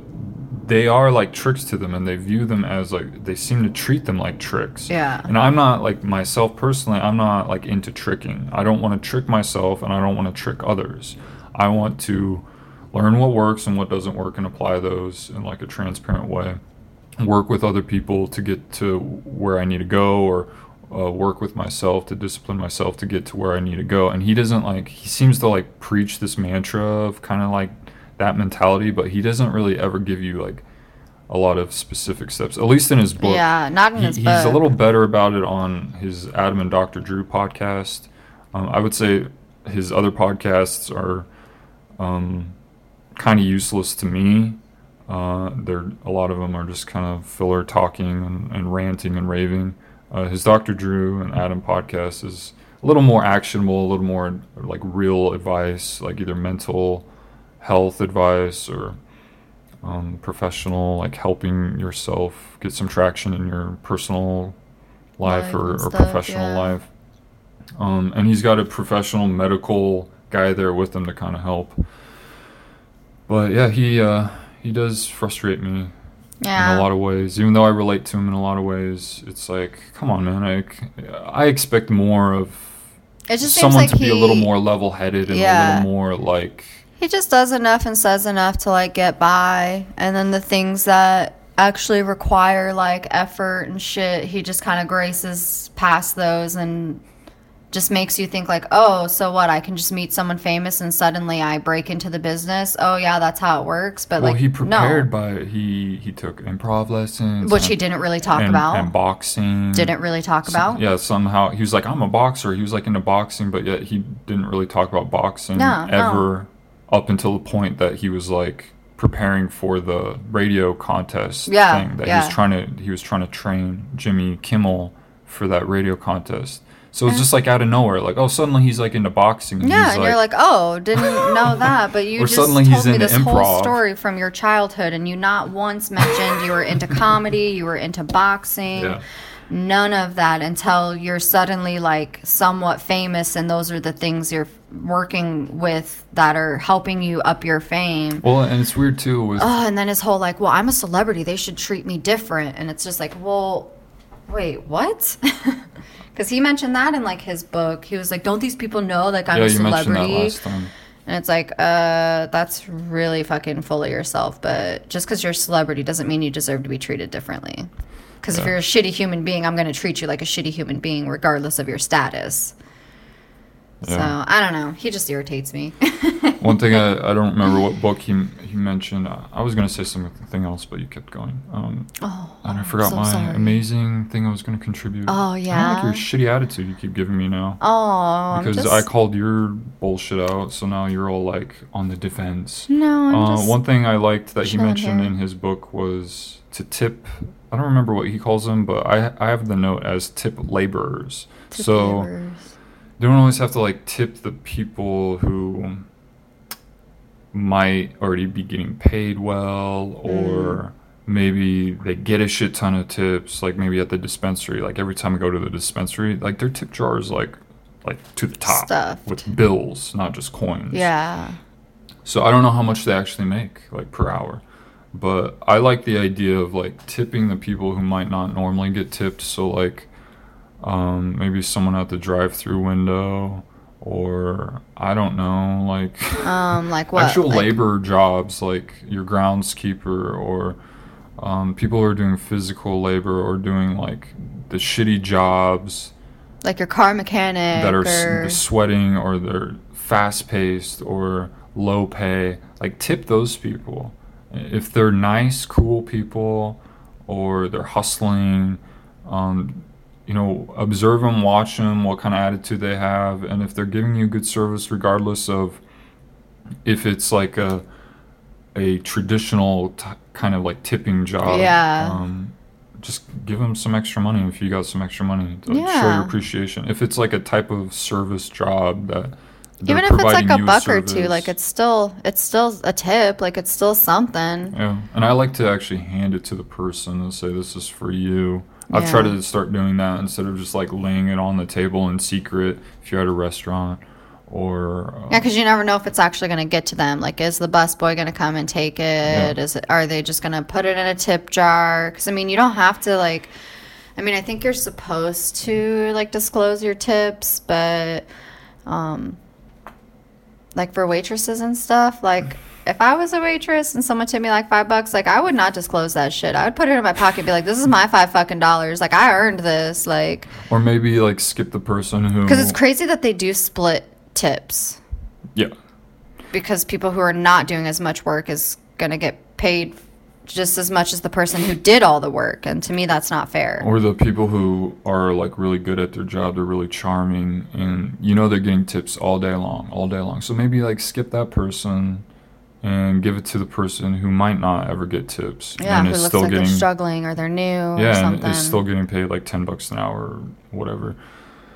Uh, so just at least like being conscious of your opportunities to be generous and um, to show gratitude Yeah. for the people whose job it is to make your life easier, more convenient, and better. Um, and yet they're not compensated very well. So that was very well put i like that uh, oh yeah, so I got some more. I thought of some more. Thought of some and I looked up some more. oh Of, uh, this was for our last, I think. I don't remember which podcast it was. we were talking about like rappers, like what rappers do, like their signature oh yeah like noise that they make. like kanye and yeah. So a few more. I thought of uh, what was the ones? Oh, I thought of Ludacris. Luda goes Luda. oh yeah i forgot about that Uh, Lil Jon. he goes yeah, Okay. okay i can't do it Uh, I think very those are the only two I thought of. I called them lyrical motifs. A lyric- Lyrical a lyrical motifs. signature. okay okay Uh, some other ones, G Unit. G Unit. Uh, Jay Z kind of does his different. he like, does Ho- hova is that what he does Yeah, he does Hova and something else right it does like that weird like like Oh, breathing thing. i'm dying over here Um, Thank you, oh, Jay-Z. Doesn't he go like Chia too? I have no idea. I don't Nine listen does, to but I feel like Jay Z does too. Um, I really don't listen to enough hip hop, rap, R and B, whatever you want to call it. oh Snoop. I thought that said Swoop. I was like Swoop. Who the fuck Swoop? Who's- Snoop. What's Snoop? Snoop, do? Uh, he just kind of has that Snoop Double O G. Snoop Dizzy, and he kind of like Oh. does his like, Kind of like his call out. breathy like, um, Snoopy Dog, like kind of that breath. Yay. oh, what about that one? Um, would you consider it the one where they always do Maybach music? Like that guy Yeah, I always don't, I don't it. know if that's uh, Rick Ross's like or if that's a producer Okay, that is producing his music. But since I think Rick Ross might have, I think that might be his label. Mm, okay. So, So it might not Maybach- necessarily Maybach count? music might be his label, so he might. So that might be. It might count. It might count. It's not him doing it. But someone is But still, it, it it's is like a signature yeah, thing. and it's associated. It's in a lot of his songs, um, and then Xzibit. Um, X. yeah, I think he would just go like X or oh, man, I don't think he- happened to I don't think he did anything else. Where you at, Uh, bro? Last album he put out was a couple years ago. I think like Oh. 2012. I think it was called Napalm. Pimp I my don't, ride. I don't know if he's done any other ones. I mean, he's around. He's acted a bit. And Somewhere music around a there. bit. Okay. Yeah, he's not like he's not like Jay Z or like some of these other guys who are like, who, like, never go away. Yeah, like, like constant on the radio. Um, but radio is a the fucked up game too. Um, yeah, the radio is kind of a fucked up game. Uh, so Can we? Here's here here's Ashley's rant of the day, you guys. Can these radio stations please get their lives together and stop playing the same fucking songs at the same time? Because sometimes, like yesterday, two different radio stations were both playing Post Malone, and all the other radio stations were playing commercials. Commercial. I feel so like it's like you either I- get stuck listening to a song that you don't want to listen to, or you just gotta turn your radio off, or sit Yeah, there and do that. listen to a dumbass commercial. fuck the radio. Like, Only time I listen to radio is when I'm I'm too lazy to like connect my Bluetooth or I, I have well, I been still too haven't lazy. figured out how to connect my music to it, so. Part of partly your fault. It is. It is. You gotta if it's important to you, you gotta follow through. I just put my make note. AirPods on. Um, Hope I don't crash. my next notes on here is oh yeah we we talked a little bit about uh, how people self-label themselves as entrepreneurs. Mm-hmm. Uh, something else people self-label themselves as, which is kind of entrepreneurial-y, is I'm a model. I Oh, model. I'm a Uh, model. I don't think it counts as a model. First of all, I don't know if if you're not getting paid professionally for any of these things, it's weird to call you yourself a model. something. Um, I find it weird. Or to- say like you're an inspiring model, like you want to be a model. I find it weird when I call myself uh, or think of myself. I think of myself as a podcaster, but to call myself one it feels weird because I'm not making money on this. I don't have sponsors and I don't have like huge fan base or anything. Yeah. Um, I think it's weird when people call themselves models and all they're doing is posing for their friends to take pictures of, Yeah. uh, to put on Instagram or something. Uh, like, are you are you steady selling? yeah. Are you actually trying are to you like be? contracted? yeah. Are, you trying to be contracted? Are you freelance? Uh, and if you're freelance, like how much money are you making on a regular basis doing Yeah. your modeling? Are you So, actually modeling for anything specific? like I, I like the idea if, if you want to be a model or an entre- entrepreneur or whatever that you're you start thinking of yourself in those terms but to actually like uh, claim that you are one when other people who've put a lot more time and effort into it and got notoriety and achieved things like you're putting yourself on the same uh, like in the same standard in the same boat on the same level as those people and i think that's kind of like cheating it's kind of like it's, like, bullshitting and lying and tricking bit. people into like viewing you as like a professional or viewing you as that you've achieved this level of whatever notoriety and uh, if you haven't i i would definitely caution using those terms yeah. Another one was photographer. I'm a photographer. Well, I take a shit ton of pictures. I know you do too. uh, I don't think just because you can push a couple buttons that makes you a photographer. Uh, you have to kind of be compelled, like have this innate, uh, compelling desire, a drive to frame your shot, to get a certain aesthetic or look Yeah. or whatever you're trying to communicate. I think photography, um, along with a lot of other things in entertainment, are like forms of their expressions that they're, are supposed to communicate something to you on like a, a deep personal level.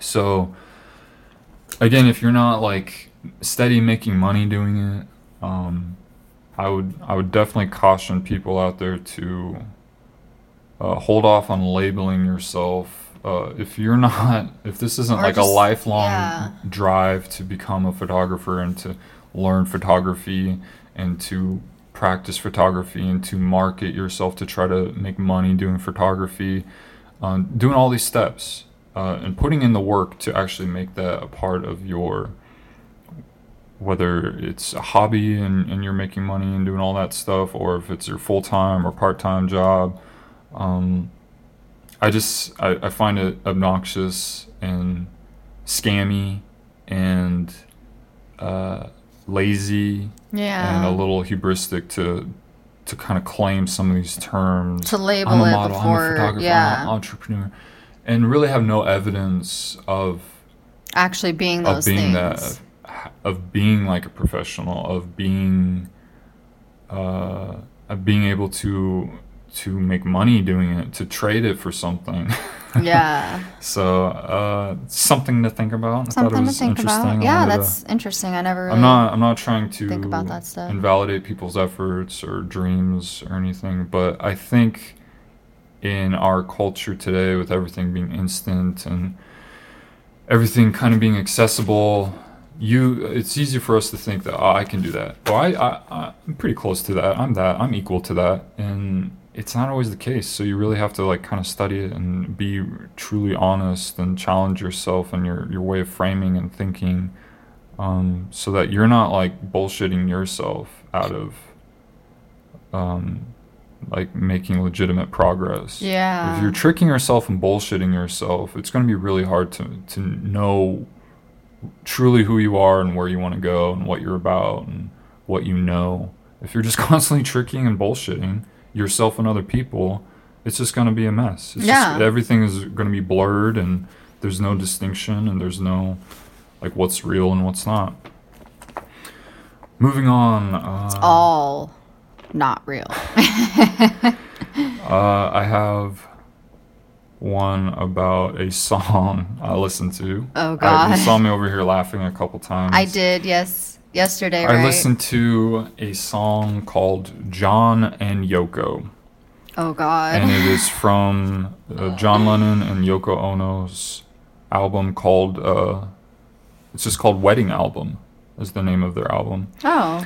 And John and Yoko, the track on their wedding album, is a track that is 22 minutes and 44 seconds long. What? And this track involves John and Yoko doing this bizarre, uh, what would it be like a, s- a yelling, like primal yelling, p- Like- primal screaming, Yodeling almost like oh Mm. no, they're no. saying each other's names over and over for 22 minutes.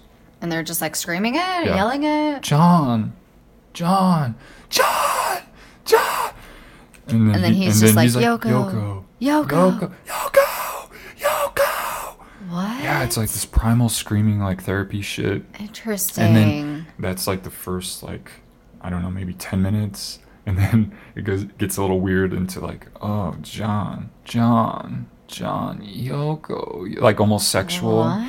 And then it goes up again, like they're kind of screaming and doing, they're like saying it in different ways. And then like towards the like the last five minutes, I'm pretty sure John is like eating an apple.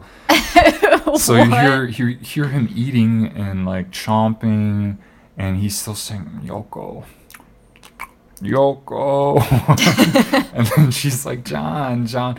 It's the fucking weirdest thing. I was gonna put like the full 22 minutes on the end of one of the podcast episodes, but I think I'll trim it to like maybe 10, so that I don't. It's because you get the point of it after like maybe five minutes. So maybe you should just put five minutes on. But then there's, I don't, yeah, I'll see what I can. I'll, I'll put it at the end of this episode. I think. Um, I wonder what the like purpose or motivation or like the thought behind that was. Uh, probably drugs. I think they might have had that idea high on some sort of drug, maybe LSD or acid or um, I don't think cannabis would make you Uh, want to think do that kind of stuff. Um, might have been drunk. Maybe they were stone cold sober. I don't know. I was thinking the same thing. Like 22 minutes. Like they would have had to have been in some weird drug haze Uh, yeah. to, to feel like this was a good idea or interesting or compelling enough to, much like this show, Oh my god. to keep it, to keep, to, to go for 22 minutes of That's pretty much just saying each other's names back and forth. wow. So I'll uh, put that at the end of this, I think, or some of it. Yeah, it was it was trippy. I, I couldn't. It's I was very like, I kept wanting to stop it, but I wanted to like know. Like what it was. Yeah, what is this? Is this building towards something? How many variations can they do of, so weird. of doing this? Yeah, they were weird. Um, I know Yoko Ono is one of your favorite uh, Oh, yeah, I singers. just- you, I you have absolutely her, love her. whole discography. My god. I I cannot get on board with her music. I mean, I'm all for expressing yourself, but Jesus. I can't express myself in such bizarre ways. Okay, but I do like that song for the Christmas. Please stop. You're scaring me. Uh, I want to talk. John. want to talk about your bankruptcy at all? Um, You were yeah. shedding tears this morning. I got a little frustrated this morning. I had to. So when you file for bankruptcy, you basically you contact a lawyer, you find a lawyer that works best for you, um, and then you have to do, which I guess it's now by law you have to do it. This course they passed it in like I think like 2005 or something like that. But you have to do a pre-filing bankruptcy course. That's literally what it is called. Um, it takes about an hour. So you basically fill out like all these forms online and they talk to you about like budgeting and you know write down everything figure out like do you have disposable income or not? And you have to talk about like you know um, where's your debt coming from? Is it like uh, taxes? Is it mortgages? Is it credit cards? Et cetera et cetera. Um, so I had to like fill out all that information. And then in order to get your certificate for you to actually move on to have your lawyer file your case, well, actually, let me backstep. So before you can file your case, you have to do this course. Once you're done with this course, then you get a certificate. And it says, like, okay, you completed this course by law, blah, blah, blah. Um, they email it to your lawyer as well and then that's when your lawyer will basically give you what he called a laundry list of things you need to do so you basically you have to get you know your last two tax returns you have to like print out like all your bank statements you have to know who do you owe money to how much do you owe do you have any letters from them do you have letters from like other lawyers like et cetera et cetera. Um, But was this frustration coming from the frustration or what? the Like, frustration was coming from one i already feel like a piece of shit for getting myself in this position to begin with you know making bad financial decisions and spending money i didn't have to spend because i can get it on a credit card and i can pay it back later but you know life is unpredictable and you know you may lose a job or get your hours cut or this this and that so just not really understanding the importance of of knowing how to use your credit cards properly. Like obviously you're going to have emergencies where you're not going to have money and yeah, you might have to put it on a credit card. Um, but kind of keeping track of how much are you putting on those cards and are you going to be able to afford to pay it back and and so all the frustration kind of came from that because I've I've basically been in debt for 10 years. I mean, not to this extreme I am in now, but basically from the moment that we no longer shared a bank account, I slowly started getting myself into debt.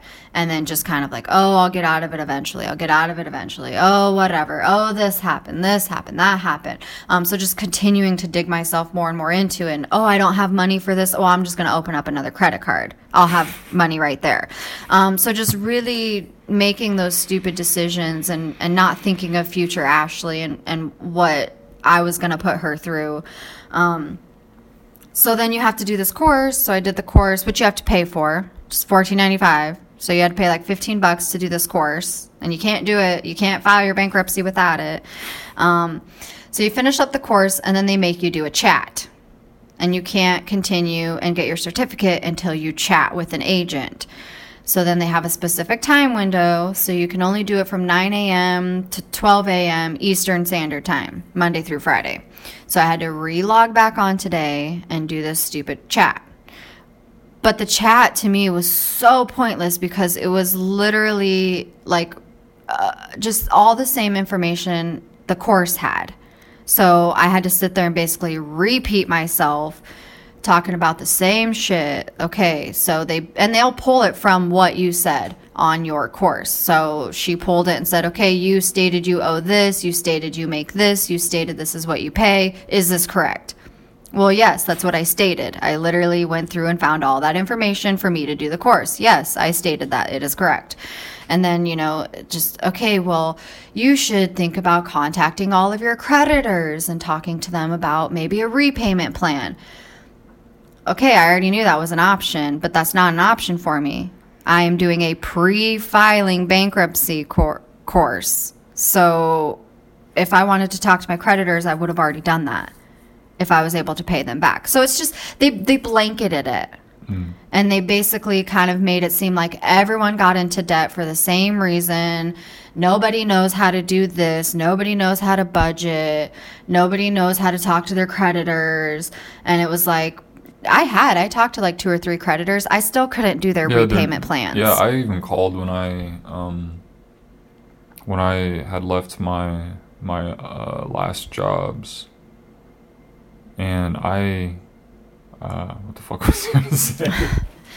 that the options they gave Oh, yeah. you are still unrealistic. yeah, like they uh they when I called Wells Fargo to put a hold on like my um credit card to say like I will probably uh, be having trouble repaying these minimum payments soon um, because I'm not working right now. And the guy pretty much said, uh, "Well, there's nothing we can do right now. Call us next month." Like call us once you can't make it. Yeah, once you're already like in a worse situation Mm-hmm. when you when you have missed the payment probably when Yeah. you have uh zero money when you haven't got a job yet that's when they'll i guess listen to you and even if they listen to you then i don't think they're going to do much No. they're still trying to get their money from Well, you yeah, they still because that's what I had to do with a few of them. It's like I called them and I said, "Hey, look, I can't make these monthly payments. They're too high. Like I can't." And they'll be like, "Okay, well, here's your options." One of them gave me the option that I could pay them like 500 bucks up front and they'll drop my minimum payments monthly. And I'm like, "Well, I can't even do that." And then it was like, okay, well, can you pay us 300 bucks up front? And then your monthly payment will be X amount of dollars. And it was like, no, I'm literally calling you to tell you, like, I can't make these payments.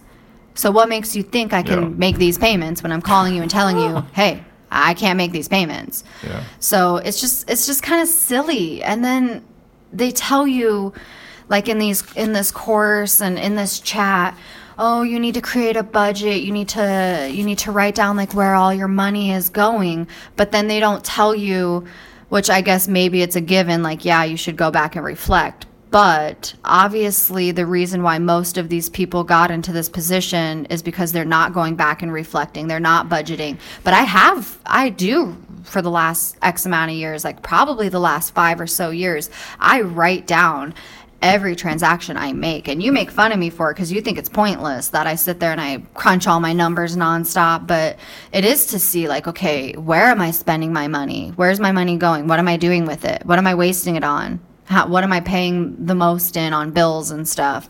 Um, but they don't tell you to go back and reflect on those. They just say, "Well, write it down. Write down all your budget. Write down everything you you spend. Write down what you make."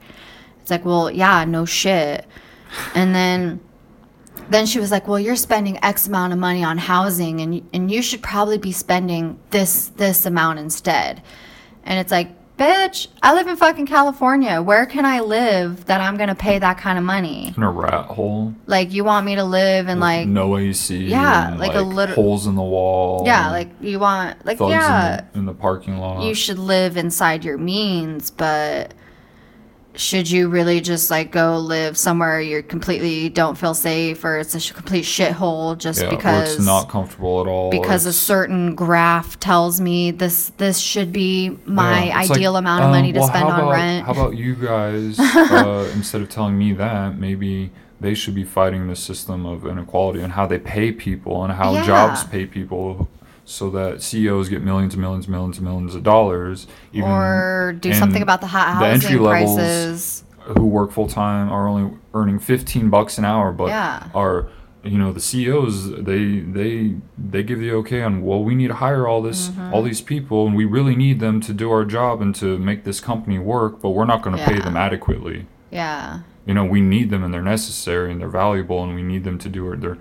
They're we, we have to have them to do to make this company work, but we're not going to pay them like we need them to make this company work. Yeah. We're going to pay them a fraction of a fraction Oh, of of what course. I get paid. And then whatever they do with it, they do with it. So there's no like the system is all like kind of in bed together, but then they tell you this stuff. Well, you should do this. You can do that. It's Mm-hmm. like okay, I'm trying to do what I can that's in my control, but I can't control like my how much the company that I'm working for is paying me. Yeah. Like they're the And I ones who pay can't- me shit. And then there's going to be those people who will be like, well, just go get a different job. job. It's all easier said than done because the majority of the places, because I consistently get on like job, um, like job, uh, app things like LinkedIn and Indeed, and I scour those a lot. And nobody pays shit. Everyone pays shit. So for anyone who's listening that's like, well, you could just go get a, a different job. No, you can't just go get a different Yeah, a job. lot It doesn't work that yeah, way. a lot of them pay worse. they do. Or have compared worse to hours. what compared to what I get paid now. or you have to drive all the farther. jobs I'm looking at,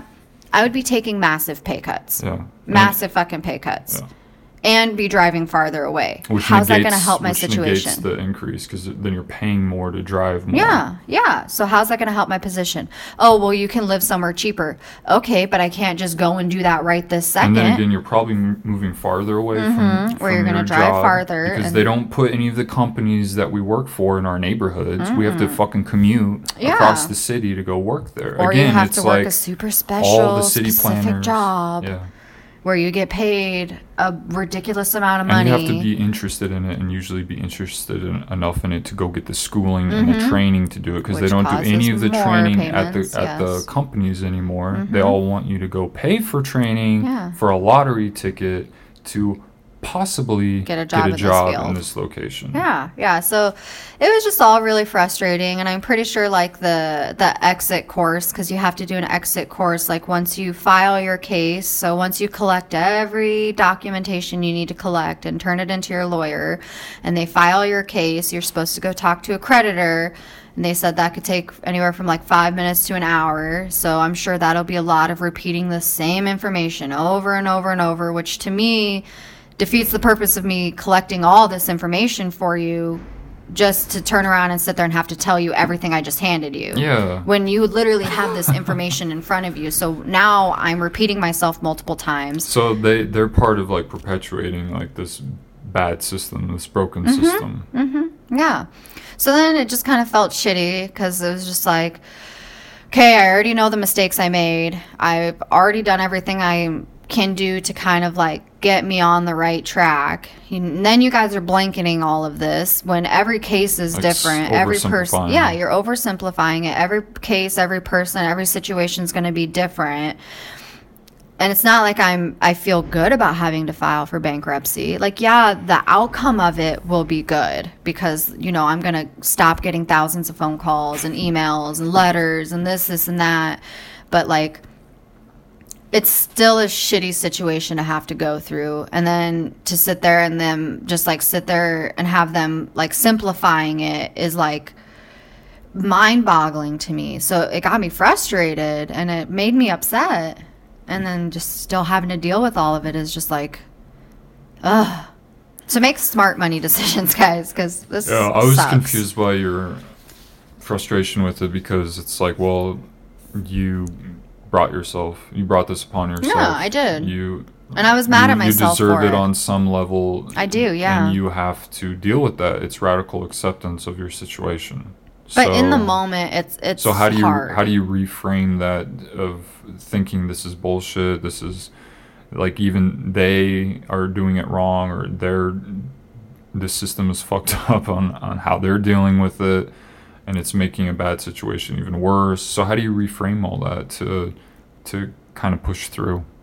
I just kind of had to just kind of keep telling myself like, okay, well, if you don't go through this, like you're you're not going to get out of this situation, and just kind of telling like retelling myself like, all right, well, now you know all the mistakes you made. So what can you do to not make those mistakes again? and you know like yeah i already know like reflecting back and looking at like what am i spending my money on? Am i setting money aside? Like am i setting specific goals to like set money aside? And am i creating an emergency fund you know? And kind of checking those boxes on well what can i do to prevent it from happening again? So I just had to reframe it that way and just say like look at all this stress, look at all this bullshit you put yourself through for what? What? What did you get out of all of it? Some new stuff? Wow, cool. You couldn't have just saved your money to do it? Wouldn't it have felt better that way? Um Yeah, I think that ties in a little bit to what I told you what we should kind of be working on with like cutting back cannabis um, and finally getting And- the goal of getting a cat. well being being okay with telling yourself no yeah. like i can tell myself no in this situation when you have the option of oh um, you, as an adult i have the option of do i want to smoke cannabis or not smoke cannabis? So of course when you're an adult and you have access to these things um, it's easy to always tell yourself yes. So uh, you have access to credit cards you have access to whatever. Um, but getting comfortable with telling yourself no and that's kind of the discipline thing that i'm i'm bad about and i i suffer from or i uh, struggle with a lack of discipline. I definitely struggle. so being of okay with like i can uh, i'm gonna i'm okay with telling myself no today or tonight or whatever. I don't need to go to the store to go get ice cream or pizza. I've got food here at home and it's food i like uh, It's food I bought can for a reason. yeah i can find other things to snack on. Um, or uh, i i have uh, some pre-rolls here. I can smoke uh, I can smoke them all today if I wanted to right now. And but instead of doing that, like assessing, well, like do I really need to? Like I smoked a couple hours ago. I don't need to like I'm not desperate to smoke again right now to feel high. I don't need to be high right now. It's okay to tell myself no. I don't need to I don't need more right now. I can wait. And same thing with like spending money. I don't need it this second. I can wait. I could save the cash to buy this. Um, I've done that too. Like I bought the bed on credit, and pretty sure we got I got this TV on credit. Yeah. So that's all stuff that um, I could have just written as a goal and saved my money. Although the bed we did need. Yeah, I mean, there's things you you end up like like convincing TV yourself or... or- saying like, well, this can't wait. I really do want this. So you get to the point of like, where do you draw that line? And I guess that's where you have to get comfortable with saying no to yourself and implementing and practicing the discipline. Because if you're not doing it with little things on a regular basis, you're never gonna get strong enough to say it in those bigger moments Yeah. where it is tempting to say, "Well, I do really need this right now, and I really can't wait." Um, I don't know, and and each moment, um, you're not always going to make the right decision. I mean, you'll. We still have a lot of moments of weakness where we tell ourselves yes, and we probably should have said no. Like Uh, last night. Going or- and getting ice cream.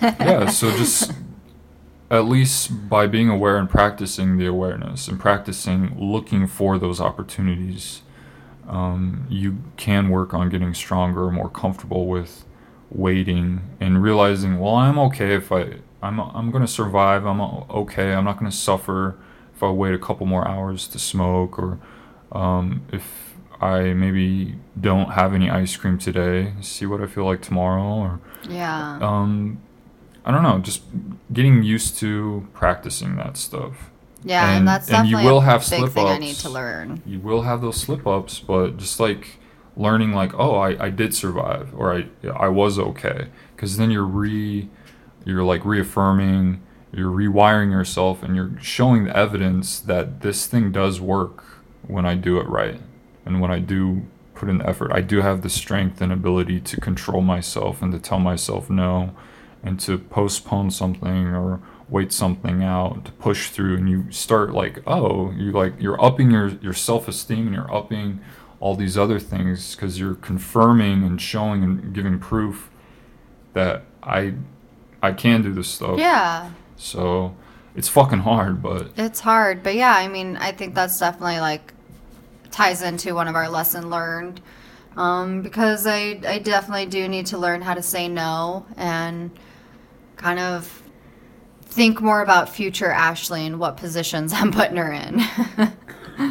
I had a had a note uh, about it being similar to how um how cops don't take any action like they don't do a lot of like preventative stuff i feel like police often get involved after something bad has happened so like with the credit card when i called wells fargo and they were like we can't do anything call us when it gets worse pretty much yeah. it's like what what the fuck is up with that that So shit you want the crime to happen before that shit you guys are useful. annoys me to no Yeah. end that uh, we don't have a society that's more focused on preventative stuff. Um, like if we focus more on education, we could probably prevent the, uh, the majority of crimes. And if we focus on the root of things, then we could probably prevent a lot of BS. Yeah. But instead, our society, for some reason, our government Deals with everything after the fact. Yeah, they're obsessed with what's the difference? Prevention and reaction. So they're more reactive. You see how they react to everything. It's always after something bad has happened. They're not ever looking to avoid it. And I feel like like with Wells Fargo and with police, like they want something bad to happen to like keep profiting in the meantime or something to to to give themselves validation for being there. Uh, I think it's a, a mixture of of validation of well, I'm going to micromanage. I'm a middle manager, and I'm going to micromanage everything you do in order to validate my job, or uh, we're not going to act until it gets really bad in order for us to maintain some sort of control um, or profit over the situation. I think it's fucked up. I think, is fucked I think up. we we need to be a more preventative uh, society. Well, yeah, And stop well, being I so mean- focused on reacting, react, react after it's bad instead of, well, how do we avoid it to begin with? How do we avoid society Yeah. from from devolving into this? like, Well, it even could tie into like like um like kids and stuff too because we have all these systems and things in place for after the fact that people have kids and they don't want these kids. But where's all of our preventative? How do we how do we inform these people like, "Oh, you don't want to have a kid for 18 years and deal with it. You'll just put it in an adoptive system."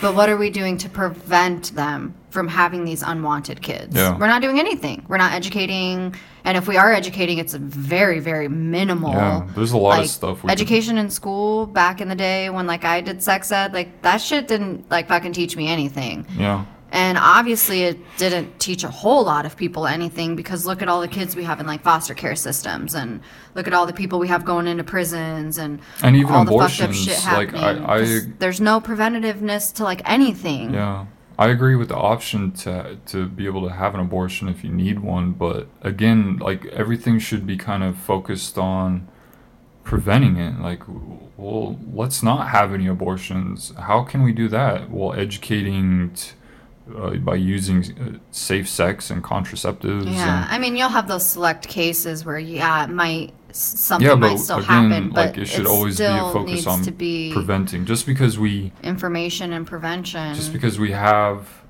access to something to fix it reactionary doesn't mean it, that we just need to always be reacting and, Yeah. and using that reactionary system we should i think the majority of our focus needs to be on preventative on a preventative system the reactionary should only be there for emergencies uh, worst case scenario the preventative stuff didn't work but i just don't see a lot of preventative uh, conversations or education or- yeah. it's all just kind of reactionary. I agree. So let's change that, people. yeah, let's change it. Moving Start on. Start educating people. I think I only have like three other things, Oh shit! Nice. and then we're done.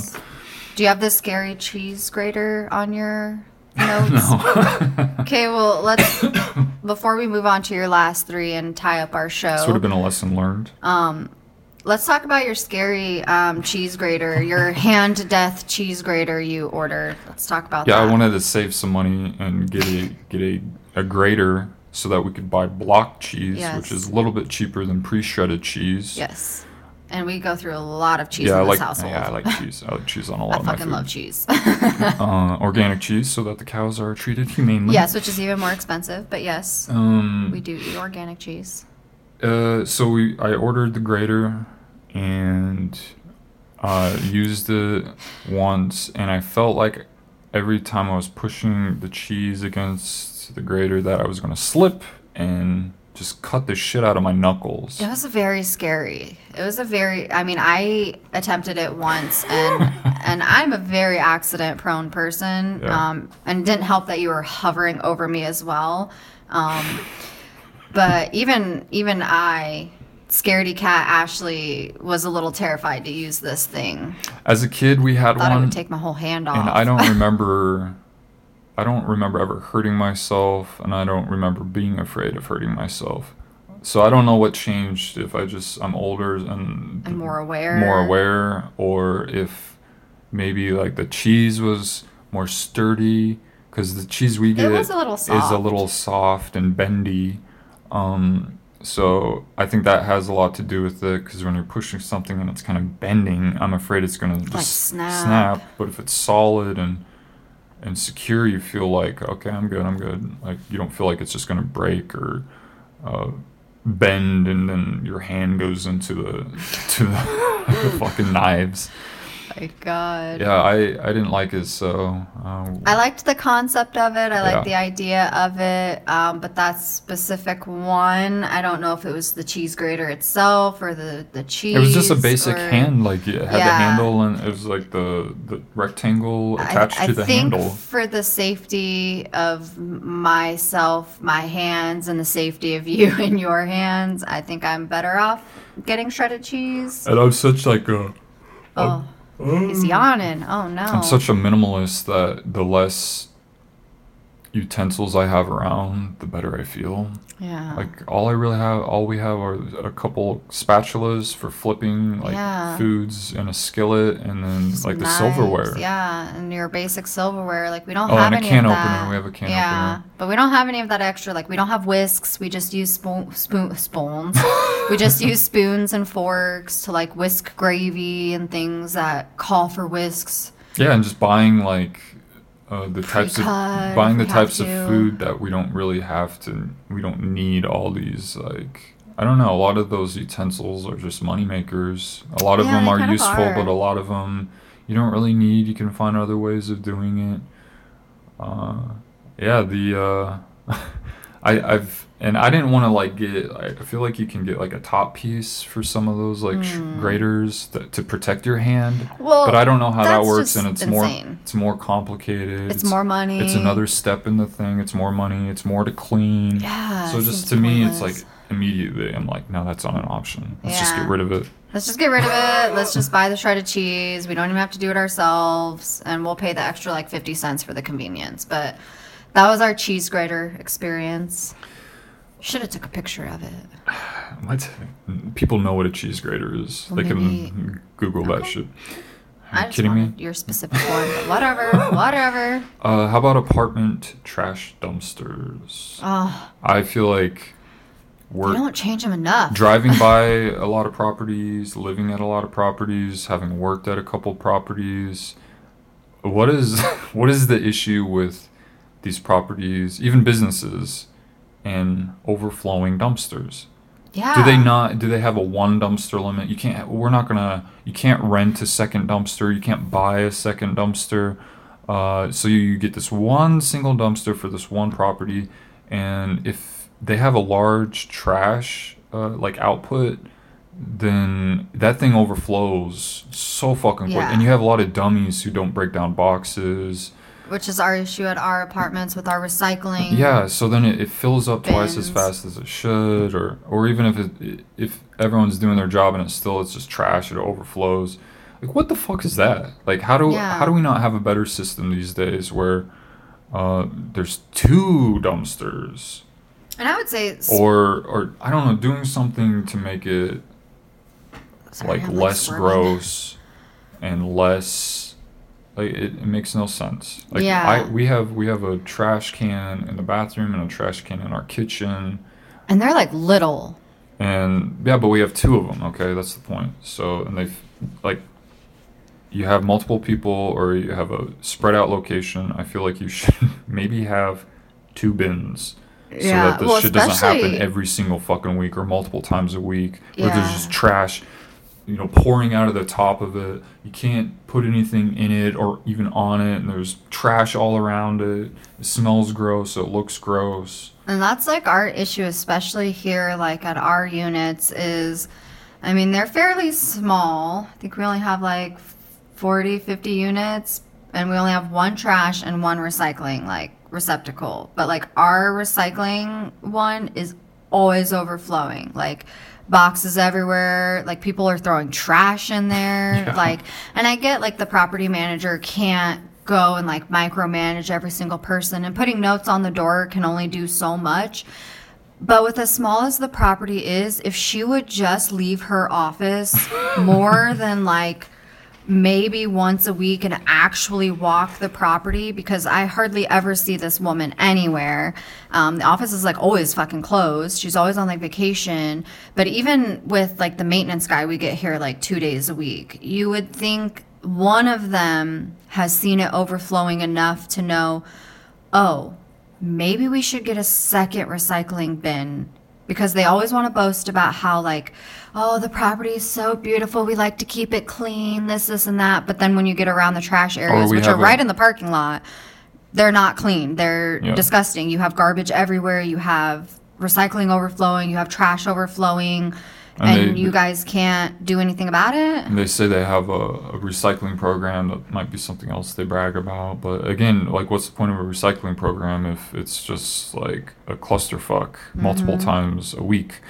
I mean, I'm glad Um, we at least have one, but half the time our recycling has to pile up inside our apartment because we can't throw it out. not that bad. Okay, but there's been times where we've had like two to three bags of Yeah. recycling because it's so overstuffed. And so, why are they designing the properties where if they can't, if there's not room for the dumpsters, well, let's start designing it so that there's always room for the dumpsters. And Yeah. and just because you have two dumpsters doesn't mean you have to to empty both of them each time. It just means that you empty the full one, um, and then the other one is just there for backup. So regardless of if it's like um, And it would keep your property clean. half full or quarter full. Maybe empty it if it's fuller than that. I don't know. The trash guys know, but I, I feel like there should at least be an option. Like just because you have two of them there doesn't mean you have to. Like I know it'll take more time for them to dump two, but it doesn't mean they'll always have to dump two. Yeah, exactly. So just having the option there, I don't understand. I see it everywhere. Everywhere. Back in Iowa and here in California, dumpsters overflowing quite a bit of the time, All and the it's time. it's just a weird phenomena that I feel like is totally preventable and avoidable, and just a silly, silly one. I agree. Silly, silly billies. So silly. Silly Billies. I can't believe you guys. Uh, what's this next one? Something the un. Oh, is the unemployment really at its lowest um percent in seventy years? What? I feel like it would be higher because more places have been closing and So this is like a news I feel like it's harder for people. article one that I just kind of wrote in here. Um, I've seen that a couple times now that the unemployment rate's like the lowest it's been in 70 years. I think that's great if it's true. And uh, I'm kind of a conspiracy theorist. Yeah. Um, only because there's so many conspiracies that have been proven to be true, and there's a lot of bad behavior that has been proven to be true.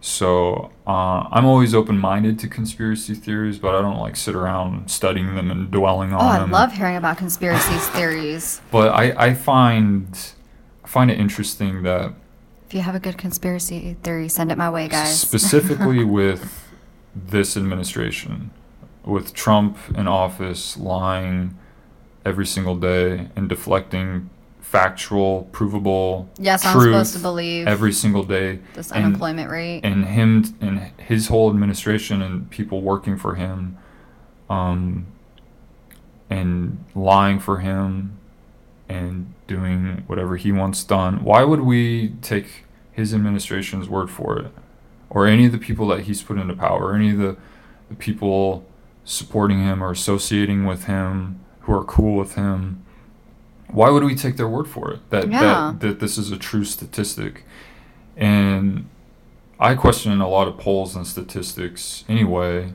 since I watched Penn and Teller's bullshit episode, Penn and Teller's BS, um, on uh, Showtime. That's a Showtime show. I think they should still have it on Hulu. Uh, but they had an show. episode, I think it was just called Numbers, and that whole episode was about statistics and polling and how oh yeah, I think I might have caught like a tiny bit of it. how depending on the the agenda of the people doing the poll or putting out the numbers and stuff, whatever their agenda is, they can kind of twist the numbers to fit their agenda.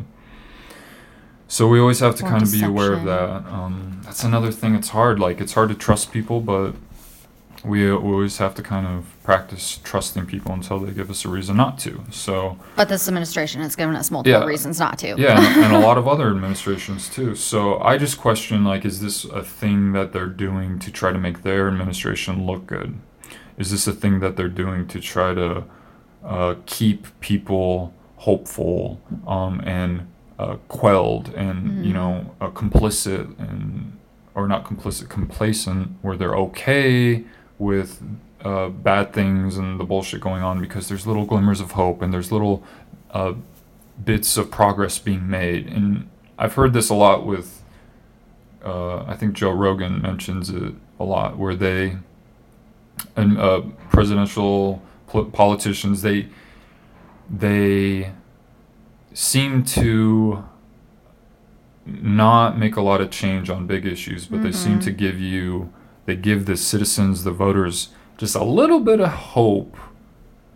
And they do Just that to get you by. yeah, just to get you by, and they, they so they allow certain things to get passed. They, um, they to make it seem like they're working for you and they're doing what you guys want and they're trying to help and stuff. So they give you little glimmers of hope, but in the big scheme of things, the big things aren't really being improved, and there's not a lot of progress really being made. It's just these little weird things along the way. So I don't know if this is a, another one of those things where they're trying to kind of keep people, uh, keep the peace by lying to the people. Yeah, being completely interesting. transparent. I could see that. I don't know. I, that's just what I thought of because I, I just don't trust anything Trump says. You know, 'Cause he's as- lied so fucking so much, fucking and much. everyone that works for him seems to lie too, despite what factual, repeatable, verifiable proof and evidence and facts are showing. So it's like, why should we take their word for any? Like, why are we believing anything that, they, say? Thinking so again we that, just have to like try to focus on our own life proving our own lives and not take uh, the input Just of their- others yeah, just their like we, word yeah for we it. can't always take their word for it Yeah, Um, I wonder if there's like um like a st- statistical person who who compares the dropped unemployment rate with um the suicide rate. And if they go based off of like like higher suicide lower unemployment because those people are killing themselves. Yeah, like is it like is our suicide rate and i think it is i think it is rising And are we looking at like those statistics? Like, are these people jobless who are killing themselves? And that's why our unemployment rate is dropping because these people can't get back into the workforce. Yeah, And- but then they're like, oh, well, our work, oh, people are just finding jobs. Like, that's Yeah. probably what they're brushing it off to instead just of they're really comparing those stats with each other. Yeah, I think they use like eligible uh, working age. Um, so, but just because you're el- eligible uh, because of your age doesn't, Doesn't mean mean you're actually eligible to work. Yeah, it doesn't mean um, yeah, that's a good point with the suicide thing. Like I don't know. That's maybe they I don't know how they if they how they incorporate all that stuff. Um, but yeah, eligible. I mean, they I'm eligible to work, and doesn't mean you can find work. yeah, Yeah. and it doesn't mean you're gonna find work that that you want to do. Jesus. And and then people like yeah they'll Job markets they are feel hard. helpless or worthless and and eventually depressed they'll they, kill they themselves. kill themselves and then oh well the unemployment rate's down great but the suicide rate's up. Wonder why? yeah it's uh, interesting I've never thought of that I don't know. Just a random thought that popped Uh, into my then head. the last one is my note says reframe anticipation of loss of control as intentionally test surrendering. So I have you write such fascinating notes. I have a, a hit a habit of framing things as so like it says you know you're not in control and accept and accept your inevitable failure. So like um I don't know, what's an example? Like having a having to interact with the delivery guy. Let's do that. okay. So I might view that as I'm not in control now. Someone is going to come to my door. I don't know when. I'm out of control. It's not in my control when they come, Yeah. or who it will be, or what attitude they will Yeah, have, what they will say to me. All these things go through my mind. Um, will this be a pleasant interaction? Uh, so instead of reframing all this as like I'm not in control anymore. I have to do this. Um, I'm uncertain go into it like a way I could reframe it is going into it as this is a a test of surrendering. Okay. I'm intentionally surrendering in order to test myself. So I wrote, you know you're not in control. So I know you're aware, you're acknowledging, Yeah. you're surrendering, I'm not in control, and you accept I'm probably gonna fail. This is this is a uh, a test. A lot of tests fail. This is a difficult su- situation. A lot of people fail in difficult situations, especially when they're new with the skills and they're trying to learn how to implement the skills in the best way. So, just reminding yourself this is going to be a, an opportunity for you to test surrendering and doing it intentionally, knowing that you you'll probably inevitably fail. So it's a controlled simulation yeah. that's the whole point of a lot of simulations and tests is to kind of you know going into it i might not do very good or i might crash or even like call of duty or something like this is a, a type of simulation i'm going to play call of duty knowing i'm i'm probably going to lose a couple matches yeah. I might get lost last place in a couple matches. I'm going to get the most deaths uh, in a couple matches. I'm going to suck and lose, and but also knowing like this is an opportunity to just kind of have fun and and implement the things that I have learned and the skills that I have learned. And knowing that, uh, well, I will have a few wins too. I might get second place or third place or even first place. Um, and knowing that it's a simulation and, Yeah. and you're going into it knowing that you will lose and fail at some point, but it's a controlled thing and you're intentionally surrendering. So that is right there control. You're controlling it. You're you're controlling your surrendering and um, and your intent and all that stuff. Um, so it's not tricking, it's rewiring. And I kind of mentioned the tricking thing. I, I'm not for, I think if anyone's telling you to trick yourself or trick other people, I, I, I feel like that has to be the wrong way of doing it. yeah, the wrong way to say it. It's manipulation. Think of it as more as like reframe it or um It's rewiring. Yeah, You're not tricking yourself into like, oh, I'm gonna fail. Or, um, this is a test run, a simulation, and uh, try try surrendering and finding ways to trick yourself or lying to yourself, faking it till you make it. Um, I Oh, don't. I I don't. love that saying, I don't though. think that's like. I don't. I don't find it personally useful. yeah. I, it's hard for me to, to to make it actionable because it feels dishonest or manipulative. So if you can get in the habit of reframing it as rewiring, this is me rewiring myself, not tricking myself into better behavior, positive behaviors and habits, I think that's a healthier way to do it. Um, I don't think we can really trick ourselves. I think tricking almost implies like a lack of awareness, and I think the only way we can really progress is knowing specifically what we need to do and how we're to Kinda do it and what it. we're doing wrong, and that that doesn't that's like that's not tricking. That's the opposite of tricking. Like you you know all the information. You're being honest about all and transparent about all the information on the table. So that's all i have uh, for this episode i think. All right. I think that's all I have. We got to talk about the cheese grater and my few little notes and i have a bunch of screenshots of news stories left on my phone but that'll have to wait for another day another day, another dollar. We'll do it though. Um, hopefully we can film one on Wednesday when I'm off. film one we're gonna Or film it um record.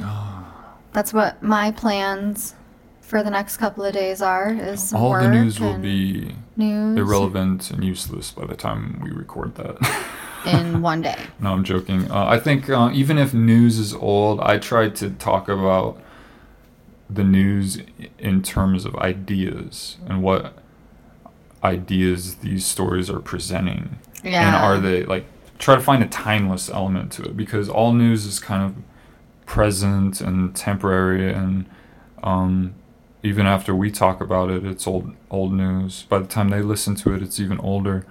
Uh, whether they listen to it that same week that we posted, or if they're going to listen to it years after we post it, it still needs. I think if we talk about the news, um, or have any conversations, we should always be kind of looking for what is the lesson here? What is the ideas here? Is this timeless? Is it actionable?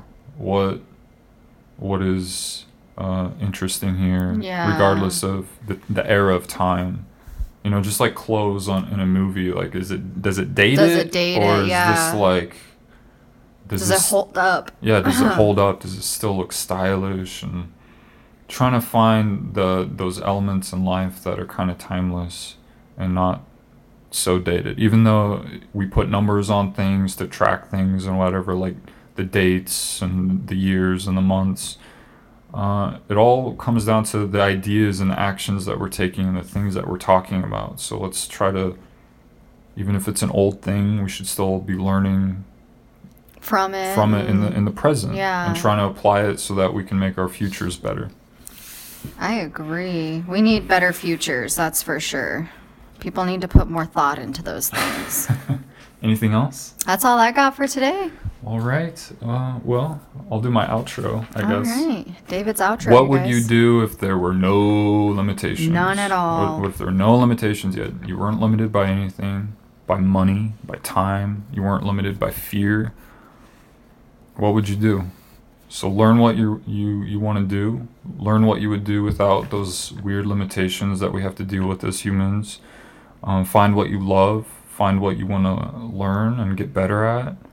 Um, and then take action. That's right. It's all about taking action and learning. All right. Well, thank you for listening, everybody. Thank you. We Ashley's gonna go get ready for work, Yes. and I'm going to watch her get ready for work. yes. Goodbye, you guys. Yoko? John, Yoko? John, Yoko? John, Yoko? John, Yoko? John, Yoko? John, Yoko! John, Yoko! John, Yoko! Yoko! John, Yoko! John, Yoko! John, Yoko!